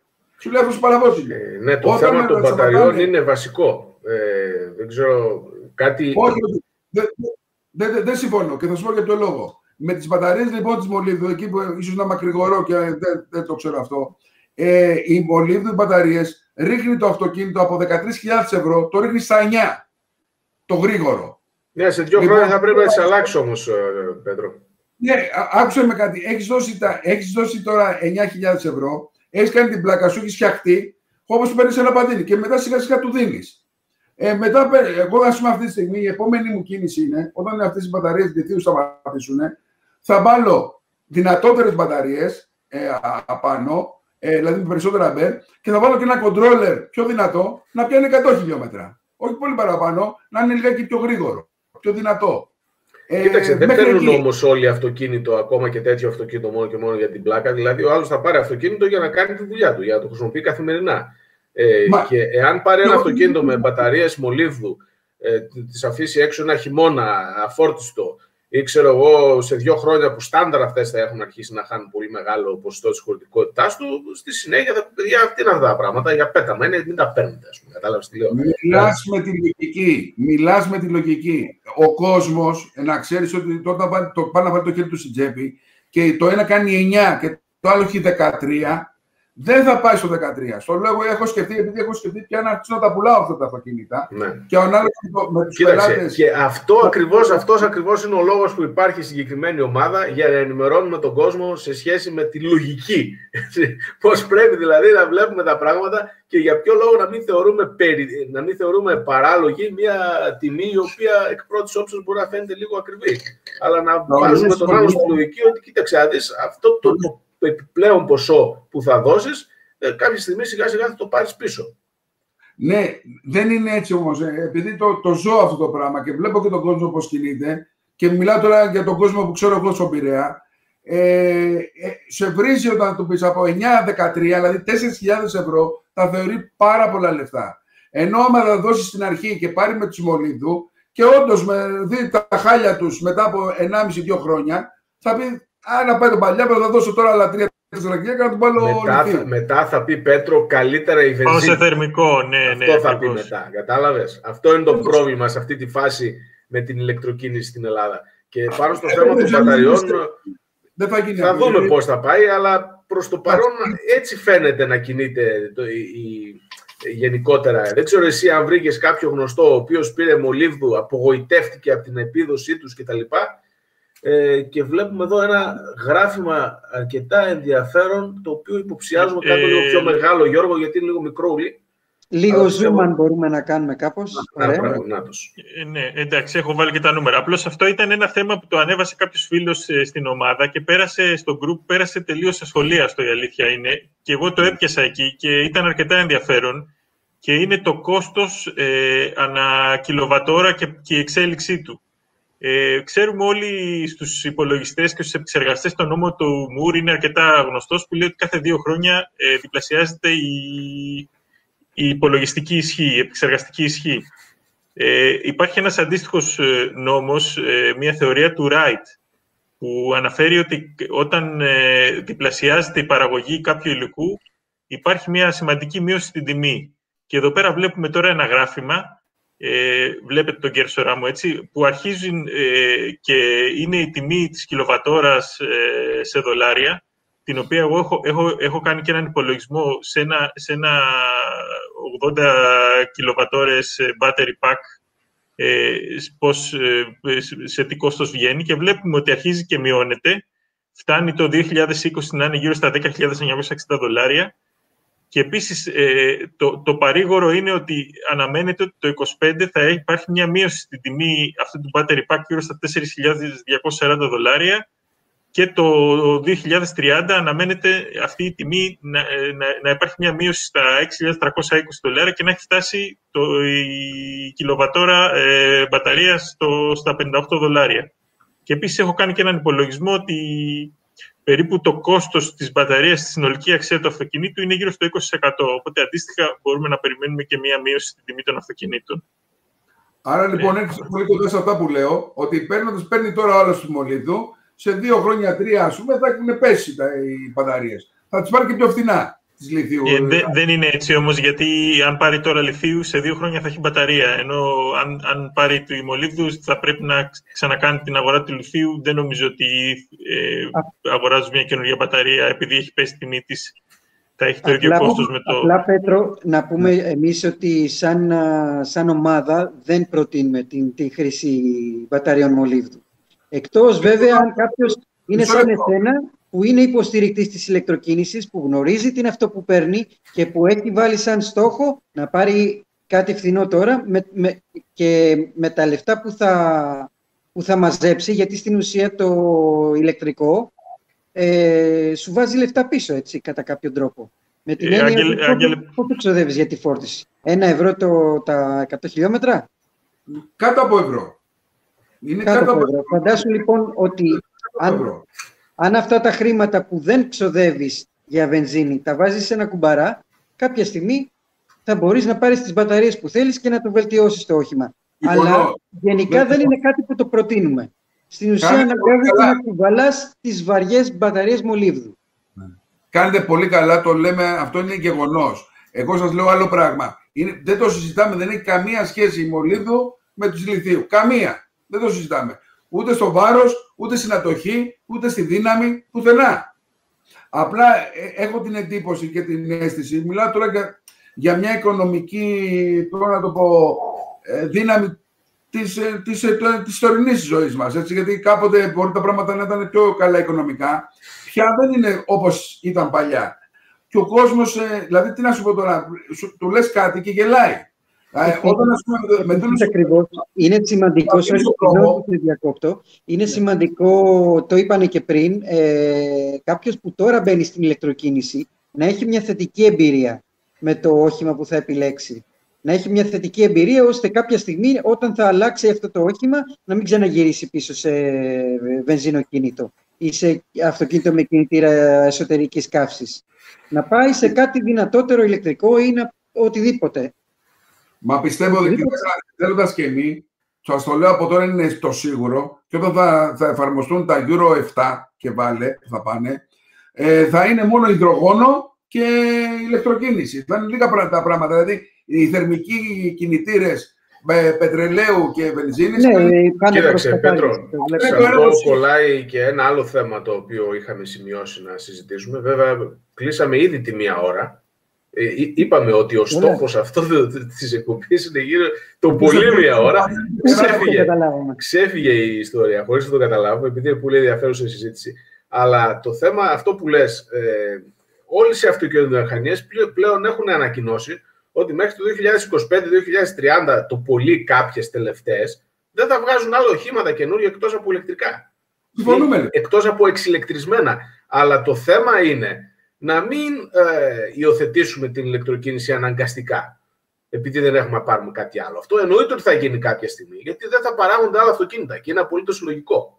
Αλλά το θέμα είναι, και γι' αυτό υπάρχει αυτή η ομάδα, να ενημερωθεί ο κόσμος με τέτοιο τρόπο, ούτως ώστε από τώρα να το επιλέξει και να μην περιμένει πότε θα σταματήσουν να κυκλοφορούν τα αυτοκίνητα. Γιατί, επειδή έχει πάρα πολλά θετικά η ηλεκτροκίνηση, και δεν είναι μόνο ότι α, παιδιά, μπορώ να πάρω κάτι άλλο, θα πάρω ένα ηλεκτρικό αυτοκίνητο. Εννοείται ότι θα φτάσει κάποια στιγμή αυτή η ώρα. Να σας πω κάτι.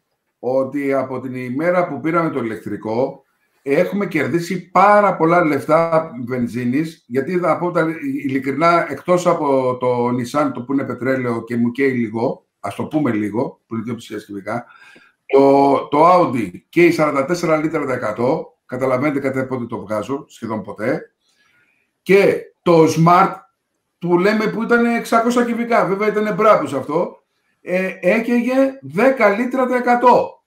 Μπορείτε να φανταστείτε τώρα τι οικονομία κάνουμε με ένα ευρώ τα 100 χιλιόμετρα Είναι απολύτως λογικό να κάνεις οικονομία με το EcoCar και γιατί είναι απολύτως λογικό, τώρα θα σας δείξω εγώ γιατί είναι απολύτως λογικό. Και η ασφάλιση του, να πούμε ότι είναι ασφάλιση τιμής ε, σαν μοτοσυκλέτα.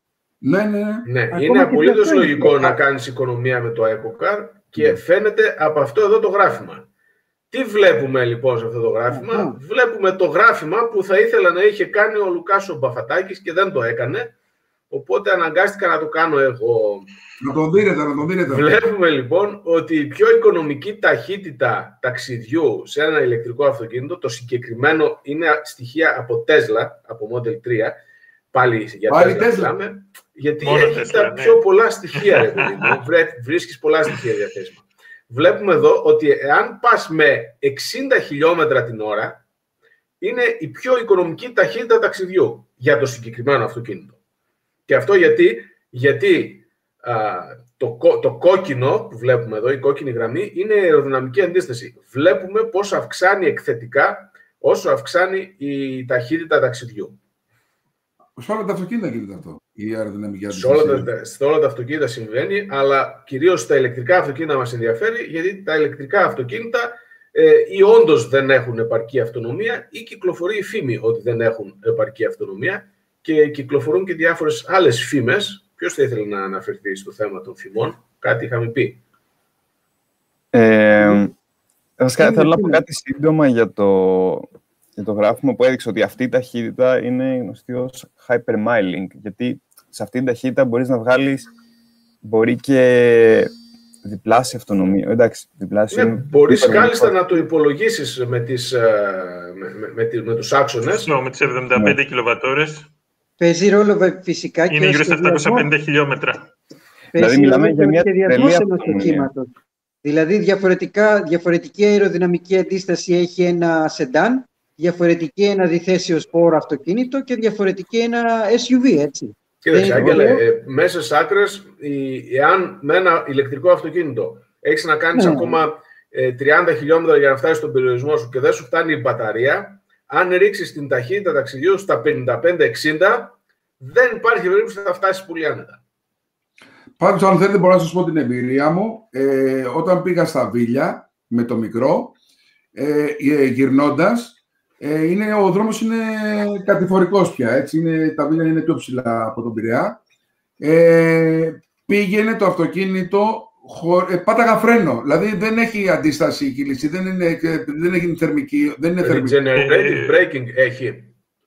Ορίστε. Αναγεννητική πέδηση έχει.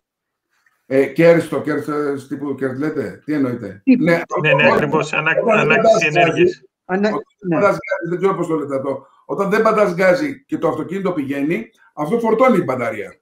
Εντάξει, αυτό είναι. Αυτό Φρενάρει εννοώ. δηλαδή με Ωραία. το μοτέρ και Λοιπόν, γεμίζει θέλω την να σας μπαταρία. πω, λοιπόν, Ότι πηγαίνοντας, ερχόμενος λοιπόν από τα Βίλια στον Πειραιά, πρώτον, το αυτοκίνητο δεν φρενάριζε. Δεν είναι αυτό που κάνει το, το, το, το θερμικό αυτοκίνητο. Πή- Είχε κύληση πάρα πολύ ωραία. Και το δεύτερο, πολύ σημαντικό, η μπαταρία μου ήταν ας πούμε κάπου λίγο πιο κάτω από τη μέση και αυτή άρχισε να ανεβαίνει. Η μπαταρία μου δηλαδή ενώ προχώραγα αυτό ανέβαινε. Ναι, Είχα... Άρα φρενάριζε. Δεν γίνεται να μην φρενάριζε. Για να ανέβαινε η, η μπαταρία Κατευθείαν. σημαίνει ότι φρενάριζε. Ε, ο, και χωρίς, Κοίτα, και χωρίς όταν, είναι σε, φρενάρισμα- όταν είναι σε κλίση μπορεί να κάνει ανάκτηση και να ρολάρει επίσης ταυτόχρονα. Ναι, Ε, εντάξει, εννοείται, έχει κάποιο όριο. έτσι. από το κατεβαίνοντα στο βουνό προς τα κάτω, όλο αυτό το αυτό και καλά το πάταγα φρένο φόρτωνε παραπάνω. Αλλά Υπάρχει φόρτωνε... ρύθμιση για το πόσο θα φορτώνει πέτρο ή είναι στάνταρ; Ορίστε. Υπάρχει ρύθμιση στην ανακινητική πέδηση, δηλαδή στο πόσο θα φορτίζει Όχι, την μπαταρία όχι. όταν κατεβαίνει την τέτοια φορά; Όχι, δεν έχει κάτι τέτοιο. Ε, το μόνο πράγμα που έχει, έχει μια έκδοση, μια, ένα mod το Eco, αυτό που είπατε προηγουμένως, ότι όταν δεις ότι δεν σε φτάνει η μπαταρία σου, ε, είσαι- πιστεύεις ότι δεν θα σε φτάσει να φτάσεις, το βάζεις στο Eco, κατεβαίνει, δεν, δεν μπορεί να ανέβει πάνω από 50 χιλιόμετρα και αυτομάτως η, η μπαταρία, η- κρατάει η μπαταρία πολύ παραπάνω. Έχει πολλά περισσότερα χιλιόμετρα κάνει. Ε, Ρίχνει γενικά τις καταναλώσεις στο ΕΚΟ και για να δεν εξοικονομήσει έχει η μπαταρία. reprise. Ναι, εντάξει. δεν έχει reprise, δηλαδή δεν- με- όταν το βάζεις στο Eco Mode, δεν μπορεί να πατήσει τον γκάζι και να φύγει ε, και δεν ανεβαίνει πάνω από 50 χιλιόμετρα. Ναι, ναι. Αλλά ανεβάζει Ε, πάρα πολύ τη- τη- τη- τα Να χιλιόμετρα πάμε πόσο σε ένα μπορεί θέμα που αφορά τις ταξινομήσεις του Ιανουαρίου. Πρέπει να πούμε ότι το ο Σύνδεσμος Εισαγωγέων ανεβάζει τις ταξινομήσεις ε, των οχημάτων ε, τον επόμενο μήνα, τέλ- ε, τέλος του επόμενου μήνα για να μας πει για τον προηγούμενο. Μμμ. Η ταξινομήση λοιπόν του Ιανουαρίου, στις ταξινομήσεις του Ιανουαρίου ε, είναι πρωταθλήτρια η Peugeot, όπου το Peugeot 208 ταξινόμησε 16 οχήματα και δεύτερο ήρθε ξανά το Peugeot E208 το SUV, Το όπου 2000. ταξινόμησε 10. Τρίτο ήταν το Volkswagen ID3, το οποίο συνεχίζει την καλή του πορεία με 7 ταξινομήσεις, αλλά γενικά οι ταξινομήσεις του, Ανιου- του Ιανουαρίου ήταν πεσμένες. Πολλά οχήματα ηλεκτρικά που εισάγονται στη χώρα μας ε, βρεθήκαν εκτός λίστας. Δεν υπήρχαν καν γιατί δεν είχαν κάνει ούτε μία ταξινόμηση. Αυτά. Είναι γενικά ο Ιανουάριος Ε, πάντοτε βλέπουμε λίγο ότι είναι πεσμένος. αρκετά χαμηλά οι ταξινομήσεις στον Τέσλα. Έτσι δεν είναι; Ε, Γιώργο, έχεις να προσθέσεις κάτι Εγώ γι' δεν αυτό; ξέρω. Ε, Εμένα η- η πρόβλεψή μου είναι τουλάχιστον στο πρώτο εξάμεινο ότι το Model 3 θα είναι top 3 στις ταξινομήσεις. Αυτό, αυτή είναι η πρόβλεψή μου, την έχω γράψει κιόλας. Μήπως έχει και Ε, άμεση σχέση αυτό το γεγονός με τα πολλά Τέσλα που έφτασαν τέλος Φεβρουαρίου, το οποίο συνέβαλε αποφασιστικά στη δημιουργία του σεισμού στην περιοχή της Λάρισας; Ε, κάτι τέτοιο θα έγινε. Ναι, όπως κατέβαιναν από το καράβι και τα λοιπά, μάλλον κουνήθηκε λίγο η γη. Καλά να Άρα, είναι, ο- επειδή καλά να είναι ο κόσμος διάφοροι στην σεισμολόγοι Ελασσόνα. ας πούμε, λένε διάφορα, εμείς έχουμε τη λύση, ξέρουμε τι ακριβώς έχει συμβεί. Δεν χρειάζεται από εκεί και πέρα να το ψάχνουμε περισσότερο. Όπως είναι γνωστό, είναι βαριές οι μπαταρίες των ηλεκτρικών αυτοκινήτων. Και επειδή τα ηλεκτρικά αυτοκίνητα έχουν και πάρα πολύ μεγάλη ροπή, προφανώς ξεκίνησαν όλα μαζί. Προσπά... Ήθελαν να κάνουν ίσως ένα... Μπορεί να ήταν ένα βιντεάκι πρόμο της Tesla Ελλάδος, έτσι. Μπορεί να τα βάλαν και τα 50 οχήματα που φέραν, να ξεκίνησαν ταυτόχρονα, οπότε καταλαβαίνετε τώρα, έτσι, ζόρες, Θα τις δείξεις την τεκτονικές απόβαση. πλάκες κτλ. Αυτό απαλά απαλά που είχες πει και σε Βέβαια, ένα η, σχόλιο. η, η, αλ- η αλήθεια είναι το άλλο ανέκδοτο είναι ότι ακόμα δεν έχουν έρθει. Κάπου βρίσκονται μεταξύ Ευρώπης και έρχονται στην Ελλάδα. Γιατί τα περιμένανε τώρα την πρώτη εβδομάδα του Μαρτίου και ακόμα δεν έχουν παραδοθεί. Αλλά θεωρώ ότι μέχρι το τέλος του μήνα ε, και λόγω του χρηματιστηρίου θα παραδοθούν και θα είναι και αρκετά. Και αυτό θα έχει ενδιαφέρον να δούμε τελικά πόσα ε, Model 3 θα, παρα, θα παραδοθούν το Μάρτιο. Εντάξει, ήπιο καιρό έχει στον Αιγαίο, στο Αιγαίο και στον Ατλαντικό. Εντάξει, μια χαρά θα έρθουν, πιστεύω. Με αφορμή το χρηματιστήριο που είπες, θέλω να κάνω ένα θέμα, να θίξω ένα θέμα που δεν είναι τόσο ας πούμε, σχετικό με την ηλεκτροκίνηση, αλλά και η ηλεκτροκίνηση έχει γίνει θύμα του. Είναι, αφορά τη, την πτώση της μετοχής της Τέσλα, που βασικά έγινε ένας πανικός και ο λόγος που έγινε αυτός ο πανικός ήταν για κάποια fake news. Κυκλοφόρησαν ότι πέθανε ο Elon Musk σε ένα εργοστάσιο, σε έκρηξη εργοστασίου και αυτό είχε μια πολύ μεγάλη πτώση της μετοχής. Ε, Ευαγγέλη, πάντως ε, εδώ έτσι για να μην το αναπτύξουμε πολύ, δεν, η πτώση συμμετοχής δεν είχε σχέση με αυτό το νέο κτλ. Έπεσε γενικά ο δείκτης ο Nasdaq ε, τη τεχνολογίας ναι, και ήταν πολλές συμμετοχές. Το, το, νέο αυτό, Γιώργο, ε, ο, επειδή το παρακολουθούσα σε πραγματικό χρόνο, όταν ανακοινώθηκε, έπεσε άλλα 7-8% με αποτέλεσμα να πιάσει τα 5,50, στα οποία 5,50 τιμή συμμετοχής υπήρχαν κάποια συμβόλαια, τα οποία επειδή έφτασε στα 5,50, εξαργυρώθηκαν και κάποια άκρη πάρα πολλά λεφτά. Δηλαδή, δηλαδή, σοβαρά τώρα υπήρχαν επενδυτές που το πιστέψανε. Δεν χρειάζεται να ναι. υπάρχουν επενδυτές. Υπάρχουν αυτόματα bot σε, ε, σε χρηματιστηριακές, τα οποία συνεχώς σκανάρουν όλα τα νέα που ανεβαίνουν και κάνουν κινήσεις αναλόγως των νέων. Δηλαδή είναι φοβερό αυτό που σημαίνει. Okay. η κατάσταση. Και γι' αυτό το πράγμα θέλω να πω ότι, ας πούμε, ένα, ότι τα fake news είναι κάτι που μπορεί να προκαλέσουν τεράστια προβλήματα στον κόσμο.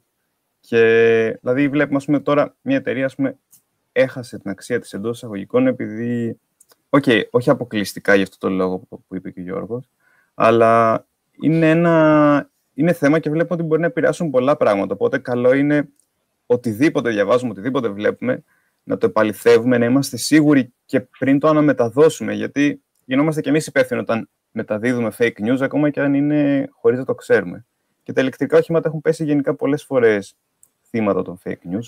Δεν θέλω να πλαγιάσω άλλο, απλά γενικά ας προσέχουμε τι διαβάζουμε και να τα επαληθεύουμε. Ε, λογικό να έχουν πέσει θύμα, θύματα τα ηλεκτρικά αυτοκίνητα γενικότερα, ε, γιατί ε, υπάρχουν συμφέροντα από πίσω στα θερμικά αυτοκίνητα έτσι, και στις ε, παραδοσιακές ε, δραστηριότητες που έχουν να κάνουν με το αυτοκίνητο. Έχουμε ακούσει fake news και από τις ίδιες τις εταιρείες, έτσι, και καμιά φορά και από εταιρείες ηλεκτρικών οχημάτων. Έχουμε ακούσει για υβριδικά που αυτοφορτίζονται.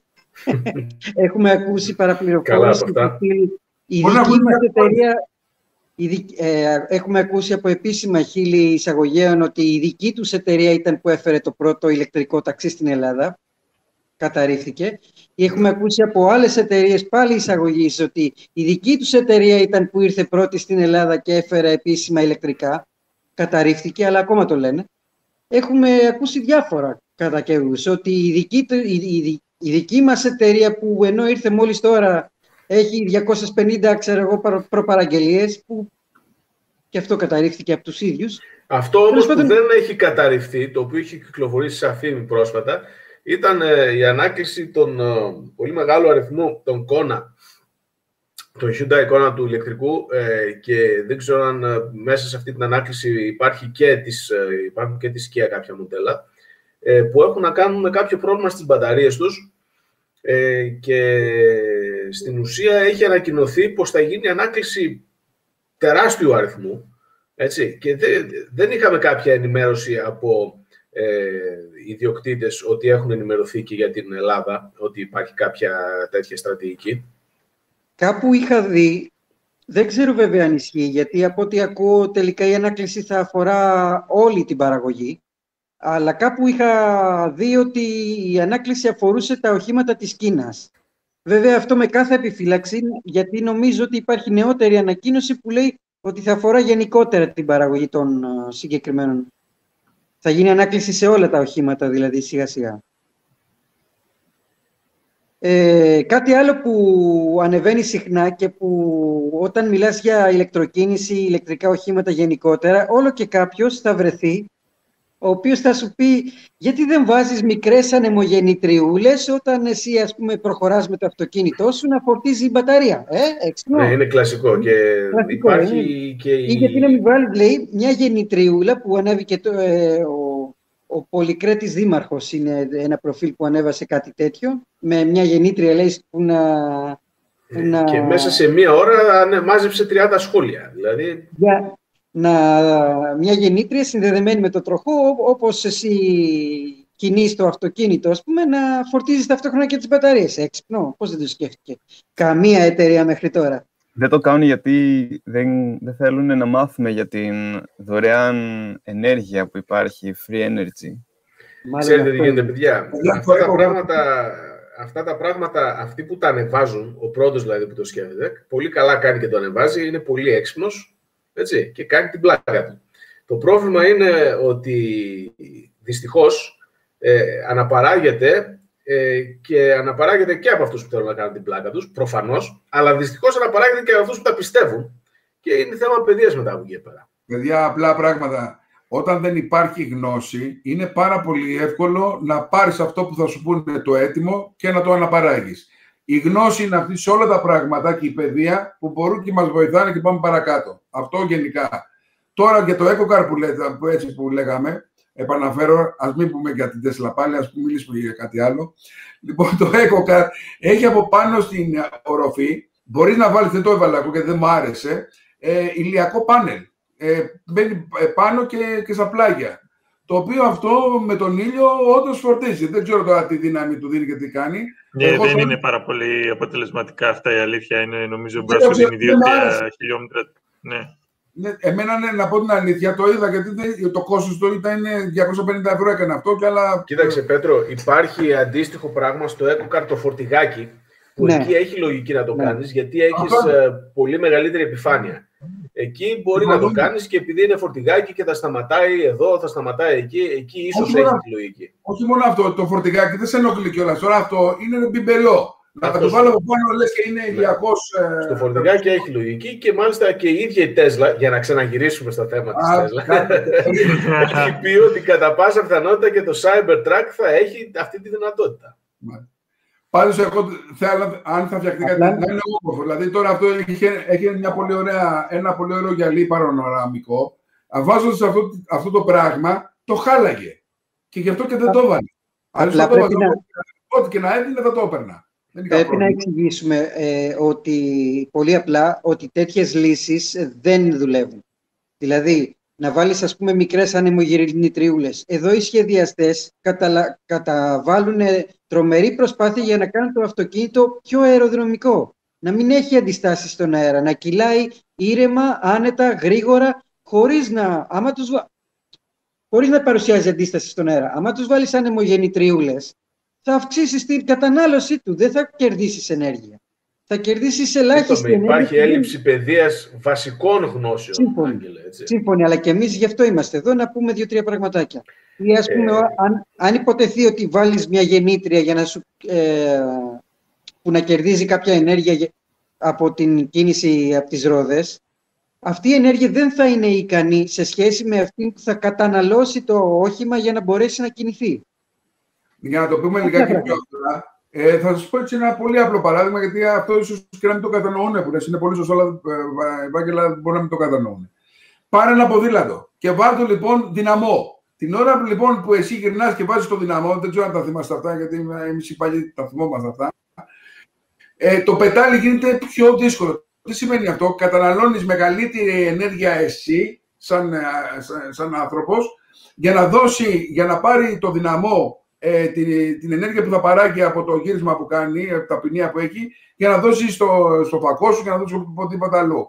Άρα λοιπόν, αυτό που λες είναι πάρα πολύ σωστό. Τι έχει να κάνει. Όταν εσύ πας τώρα στη ρόδα και βάλεις αυτό το σύστημα που λες, θα, θα κάνεις την, την, την αντίσταση και την κύληση δυσκολότερη. Άρα λοιπόν δεν κερδίζεις τίποτα. Θα, μετά οι μπαταρίες πρέπει να δίνουν μεγαλύτερη ενέργεια για να, να κινηθεί ο τροχός, που αυτό που θα παράγει πάντα θα είναι λιγότερο από αυτό που καταναλώνει. Για να μην το κουράσουμε όλο αυτό το ναι, θέμα, είναι, είναι, βασικά, είναι βασικά τρολιά. Απλά πρέπει να έχουμε υπόψη μας ότι υπάρχει κόσμος που τα πιστεύει, δυστυχώς, αυτά τα πράγματα. Εγώ θα ήθελα λίγο, επειδή σιγά σιγά πρέπει να, να αρχίσουμε να το μαζεύουμε, γιατί πήγε 12 η ώρα και θα ναι, μπορούσαμε να είμαστε ακόμη καμιά ώρα και κάποια πράγματα δεν τα είπαμε, δεν θα τα πούμε, γιατί δεν προλαβαίνουμε.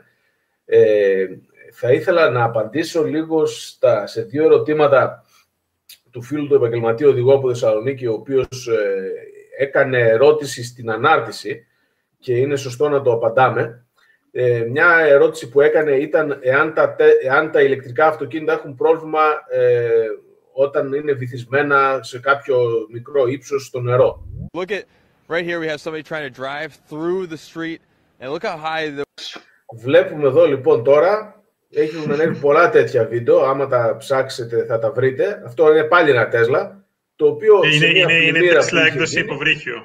Ναι, σε μια πλημμύρα που είχε γίνει, περνάει κανονικά μέσα από το νερό. Γιατί το κάνει όμως αυτό; Αυτό μπορεί και το κάνει γιατί ε, σε όλα τα ηλεκτρικά αυτοκίνητα ε, όλα, τα, όλα τα ηλεκτρονικά τους, το μοτέρ, οι μπαταρίες, τα πάντα είναι σφραγισμένα. Και επειδή ένα ηλεκτρικό αυτοκίνητο δεν έχει εισόδους αέρα για, ε, για την καύση του καυσίμου, έτσι, δεν έχει ε, πολύ μεγάλες ανάγκες σε ψήξη, δεν υπάρχει πρόβλημα στην ουσία. Στην ουσία είναι, μπορούν και επιπλέον πρακτικά τα ηλεκτρικά αυτοκίνητα. Έτσι. Τώρα, αν αφήσεις ένα αυτοκίνητο σε ένα μέτρο νερό για δύο-τρεις ώρες, υπάρχει περίπτωση κάπου να πάει.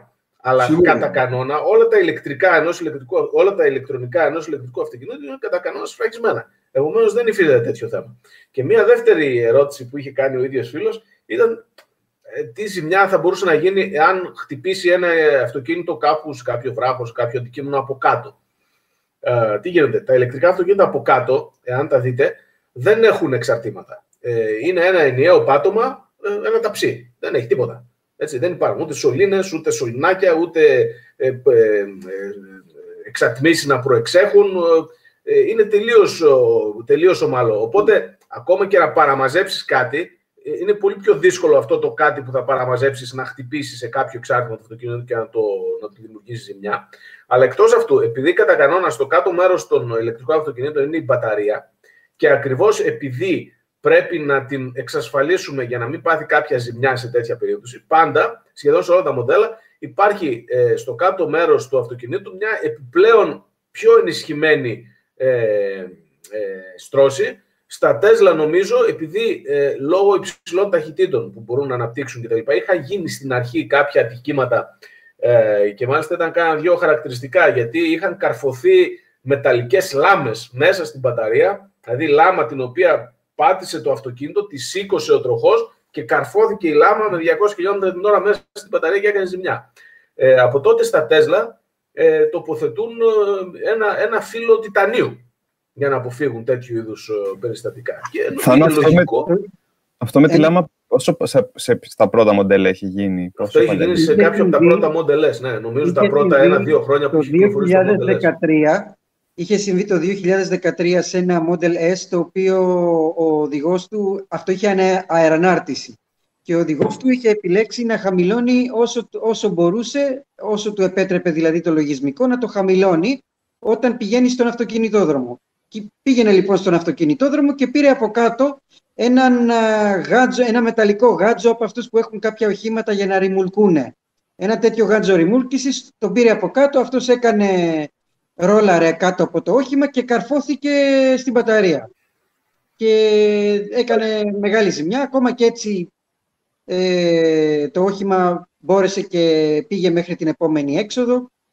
Τέλος πάντων, Πώς το αντιμετώπισε αυτό η Τέσλα, ε, με δύο τρόπους. Πρώτον, με αναβάθμιση λογισμικού δεν μπορεί πλέον το όχημα να χαμηλώσει πέρα από ένα ορισμένο όριο. Και δεύτερον, ενίσχυσε την ασπίδα από κάτω, το φύλλο τιτανίου που ανέφερε και ο Θάνος.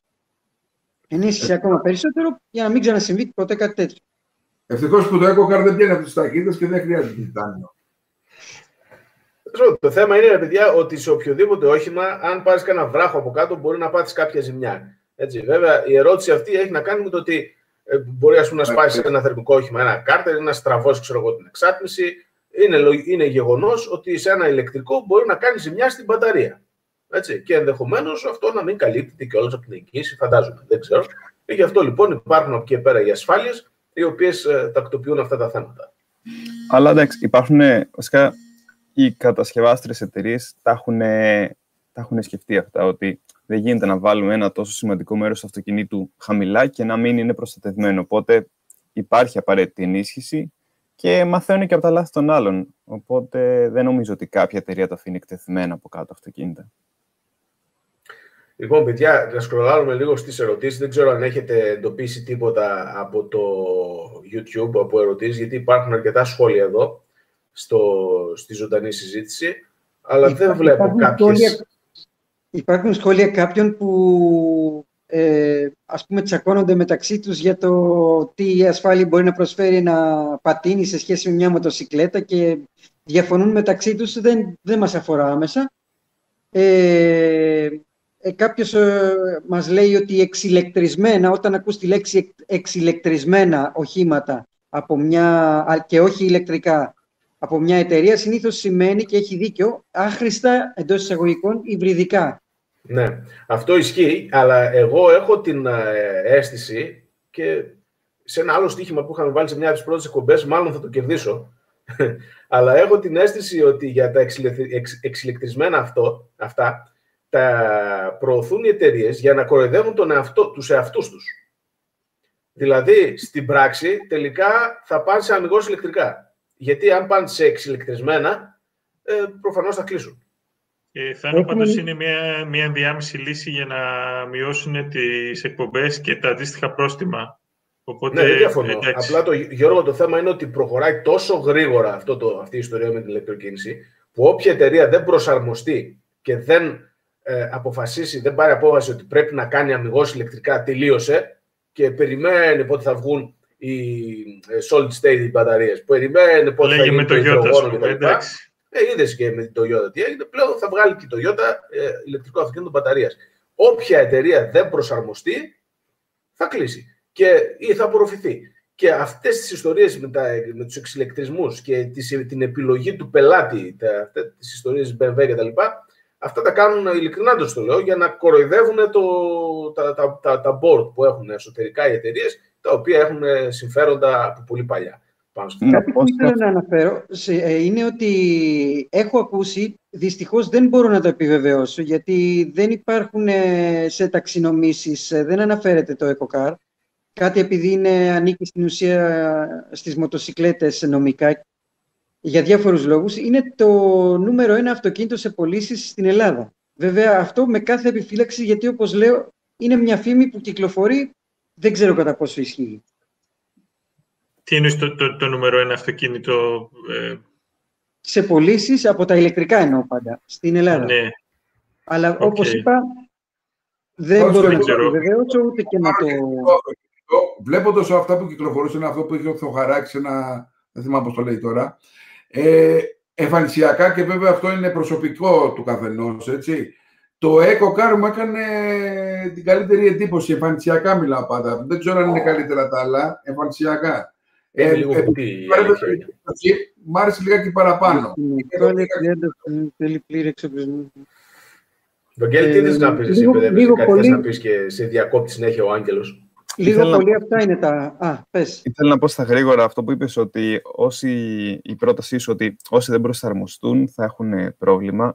Βλέπουμε αυτό ότι ανακοινώθηκε από γνωστές εταιρείες που είχαν μείνει πίσω στην ε, παραγωγή, βασικά από την αρχή γιατί μπερδέψα τα λόγια μου, για τις εταιρείες που φτιάχνουν μοτοσυκλέτες, θέλω να πω, τις μεγάλες, Yamaha ναι, ναι, ναι. Δεν θυμάμαι τώρα τους υπόλοιπους τίτλους, αν Άγγελε, αν τα βρεις, πες τα. Honda, Yamaha, Suzuki, Kawasaki. Είναι οι τέσσερις ε, μεγάλες Ιαπωνέζικες. Αυτές οι εταιρείες είχαν μείνει πίσω, λοιπόν, στην παραγωγή ηλεκτρικών μοντέλων και βλέπουμε, βγήκε μια ανακοίνωση ότι πλέον θα, συνεργα... θα συνεργαστούν για να βγάλουν μια κοινή ε, αποσπόμενοι, να έχουν κοινά, κοινές αποσπόμενες μπαταρίες. Οπότε πρακτικά μιλάμε για συνεργασία μεταξύ τους, γιατί ήδη οι κινέζικες και τώρα δεν ξέρω, δεν θα πάω καλά με αυτές τις μάρκες, αλλά ήδη άλλες εταιρείες μικρές που δεν είχαν μοντέλα σε μηχανές, με τα ηλεκτρικά μοντέλα πλέον κάνουν πάταγο και επειδή μπήκαν νωρίς στο παιχνίδι. Και οι, οι παραδοσιακές τρέχουν να προλάβουν στην ουσία οι παραδοσιακές έχουν αφήσει το παιχνίδι ε, στους Κινέζους. Το ίδιο και οι Ιαπωνέζοι. Είχαν αφήσει... Το πιστέψαν ότι τώρα μια ηλεκτρική μοτοσυκλέτα θα την πάρει κάποιος, γιατί η, η, του μηχανόβιου η κουλτούρα είναι ακούω τον ήχο και πατάω γκάζι κτλ. Οπότε όλες αυτές οι μεγάλες εταιρείες που είχαν γιγαντωθεί ε, σε αυτό το χώρο τους φαινόταν αυτά τώρα για να... και γελάγανε. Όταν όμω είδαν ότι ένα μεγάλο μερίδιο, τώρα λένε εδώ τι κάνουμε τώρα, εδώ κάνουμε τον, τον κόσμο μας. Δεν το πιστεύανε ότι θα πάει έτσι. Στη μοτοσυκλέτα μιλάω. Στην ουσία ε, έχουν αφήσει την αγορά στους Κινέζους και μάλιστα στην Κινέζικη αγορά έχουν κάποια μικρά μοντέλα, κάποια μικρά σκούτερ αντίστοιχα με 50 κυβικών, να το πούμε έτσι, αλλά ακόμα και αυτά είναι, όπως ας πούμε η Honda έχει το M8, το οποίο έχει κυκλοφορήσει και εδώ σαν παραεισαγωγή, αλλά στην ουσία προορίζεται για την αγορά της Κίνας, δεν είναι για εδώ και δεν το φτιάχνει καν η ίδια η Honda νομίζω. Ε, παράγεται από κάποια κινέζικη εταιρεία για, τη, Ho- για να έχει το, το Λογότυπο. λογότυπο του Honda τέλος πάντων. Ε, το, θ- το ζήτημα είναι ότι αργά ή γρήγορα θα αρχίσουν να βγάζουν κανονικά μοτοσυκλέτες και για την ευρωπαϊκή αγορά πιστεύω. Εγώ πάντως, ε, παιδιά, δεν ξέρω, αυτή την ιστορία ότι δεν θέλουμε, δεν ακούμε τον ήχο ή ξέρω εγώ, θέλουν να ακούγεται περισσότερο ήχος, ακόμα και στις μηχανές δεν την καταλαβαίνω. Γιατί, ε, Γιώργο, πες μου, ε, όσες φορές έχω μπει σε Τέσλα, ιδίως αν κάθεσαι στα πίσω καθίσματα, ακούγεται πάρα πολύ ωραία ο ήχος και του μοτέρ και του inverter, δηλαδή ακούς διάφορους Ναι. ήχους. Δεν είναι ότι δεν Ε, έχει ήχο. Ε, Οπότε- εντάξει, είναι ένας έτσι πολύ διακριτικός ελαφρύ Ε, δεν μπορώ ήχο να και εμένα μου φανταστώ, αρέσει ρε παιδί πραγματικά. μου, πόσο ωραία αντίστοιχα θα ακούγεται ο ήχος των inverter και των μοτέρ μιας ε, ηλεκτρικής μηχανής ε, δυνατής. Έτσι. Φαντάζομαι θα έχει πάρα πολύ ωραίο. Θα, είναι- θα είναι σαν να οδηγείς σε ένα τρόνο, ας πούμε, ένα πράγμα. Φοβερό. Ε, ίσως Εγώ λόγω θα- του, του αεροδυναμικού θόρυβου να μην τα ακούς αυτά, αλλά οκ, ναι. Όπου Εγώ λέει, σαν έχει μοτοσυκλετιστής, θόρυβο, έχει θόρυβο λόγω του αέρα που ζω και δεν ακούσω και έχεις φοράς και το κράνος. Δεν είναι Ε, μέχρι τόσο. τα 50-60 χιλιόμετρα όλο και κάτι θα ακούσεις. Δεν ξέρω. Μπα, ε, στο, στο EcoCar α, ακούσα λες και, είναι, λες και μπαίνει τουρμπίνα. Το, αυτός που κάνει το ηλεκτρικό το μοντέρ που βέβαια, που είναι τίποτα έτσι το Σε όλα θα EcoCar. ακούς, σε όλα θα ακούς. σαν όλα τα- μοτοσυκλετιστής να πω ότι ε, το ακριβώς αντίθετο συμβαίνει με μένα. Ίσως ε, ένας νέος μοτοσυκλετιστής να θέλει τον ήχο, αλλά εγώ που οδηγώ τόσα πολλά χρόνια πλέον, ε, Πολλά. τον συχαίνομαι πραγματικά. Αισθάνομαι σαν να έχω ένα ηχείο μέσα στο κεφάλι μου. Ε, φοράω το κράνος μου και Άλλος, δυστυχώς όταν, άλλος. όταν είναι σε, ειδικά σε, σε στενάκια, όπου ανακλάται ο ήχος στο κτίριο και επιστρέφει πίσω, δεν τον μπορώ πλέον. Μη μας Ναι, πεις άλλος. πάλι ότι έχεις θερμικό μηχανάκι, δεν μπορώ αυτό το πράγμα να το χωνέψω με τίποτα. Κοιτάξτε να δείτε, όταν είχα τον Θα DTM, το πω σύντομα. όταν είχα τον DTM, του είχα πάνω ο Ακράμποβιτς. Λοιπόν, ακουγόντουσαν αυτές. Ε, τώρα ακούω DTM με Ακράμποβιτς και θέλω να τον σκοτώσω αυτό να είναι. Όταν το βλέπω.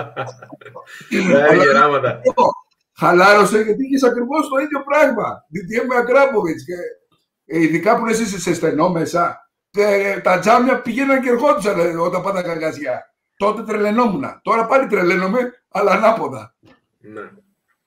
Λοιπόν, φίλοι και φίλες, μάλλον είναι η ώρα να κλείσουμε και τη σημερινή εκπομπή.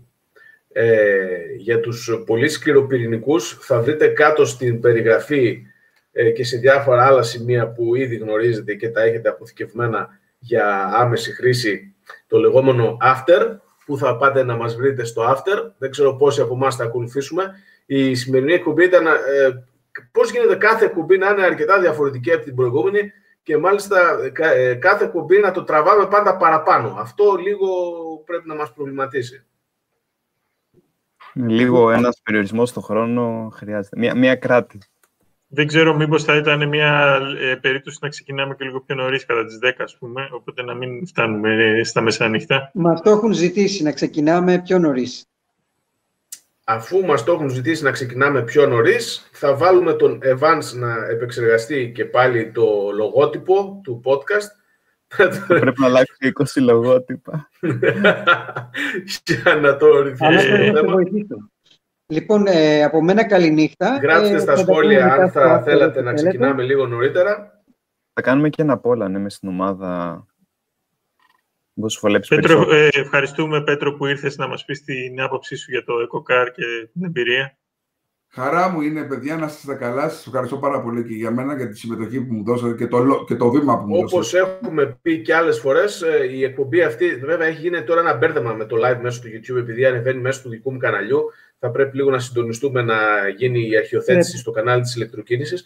Ε, Πέτρο, εσύ φαντάζομαι θα είσαι μέλος και σε ομάδες ε, πατινίστας, που λέει και ο Άγγελος, οπότε να κοινοποιήσεις ε, την εκπομπή και εκεί, ε, να μας παρακολουθεί περισσότερος κόσμος και από εκεί, γιατί η ηλεκτροκίνηση δεν είναι μόνο τα αυτοκίνητα, έτσι.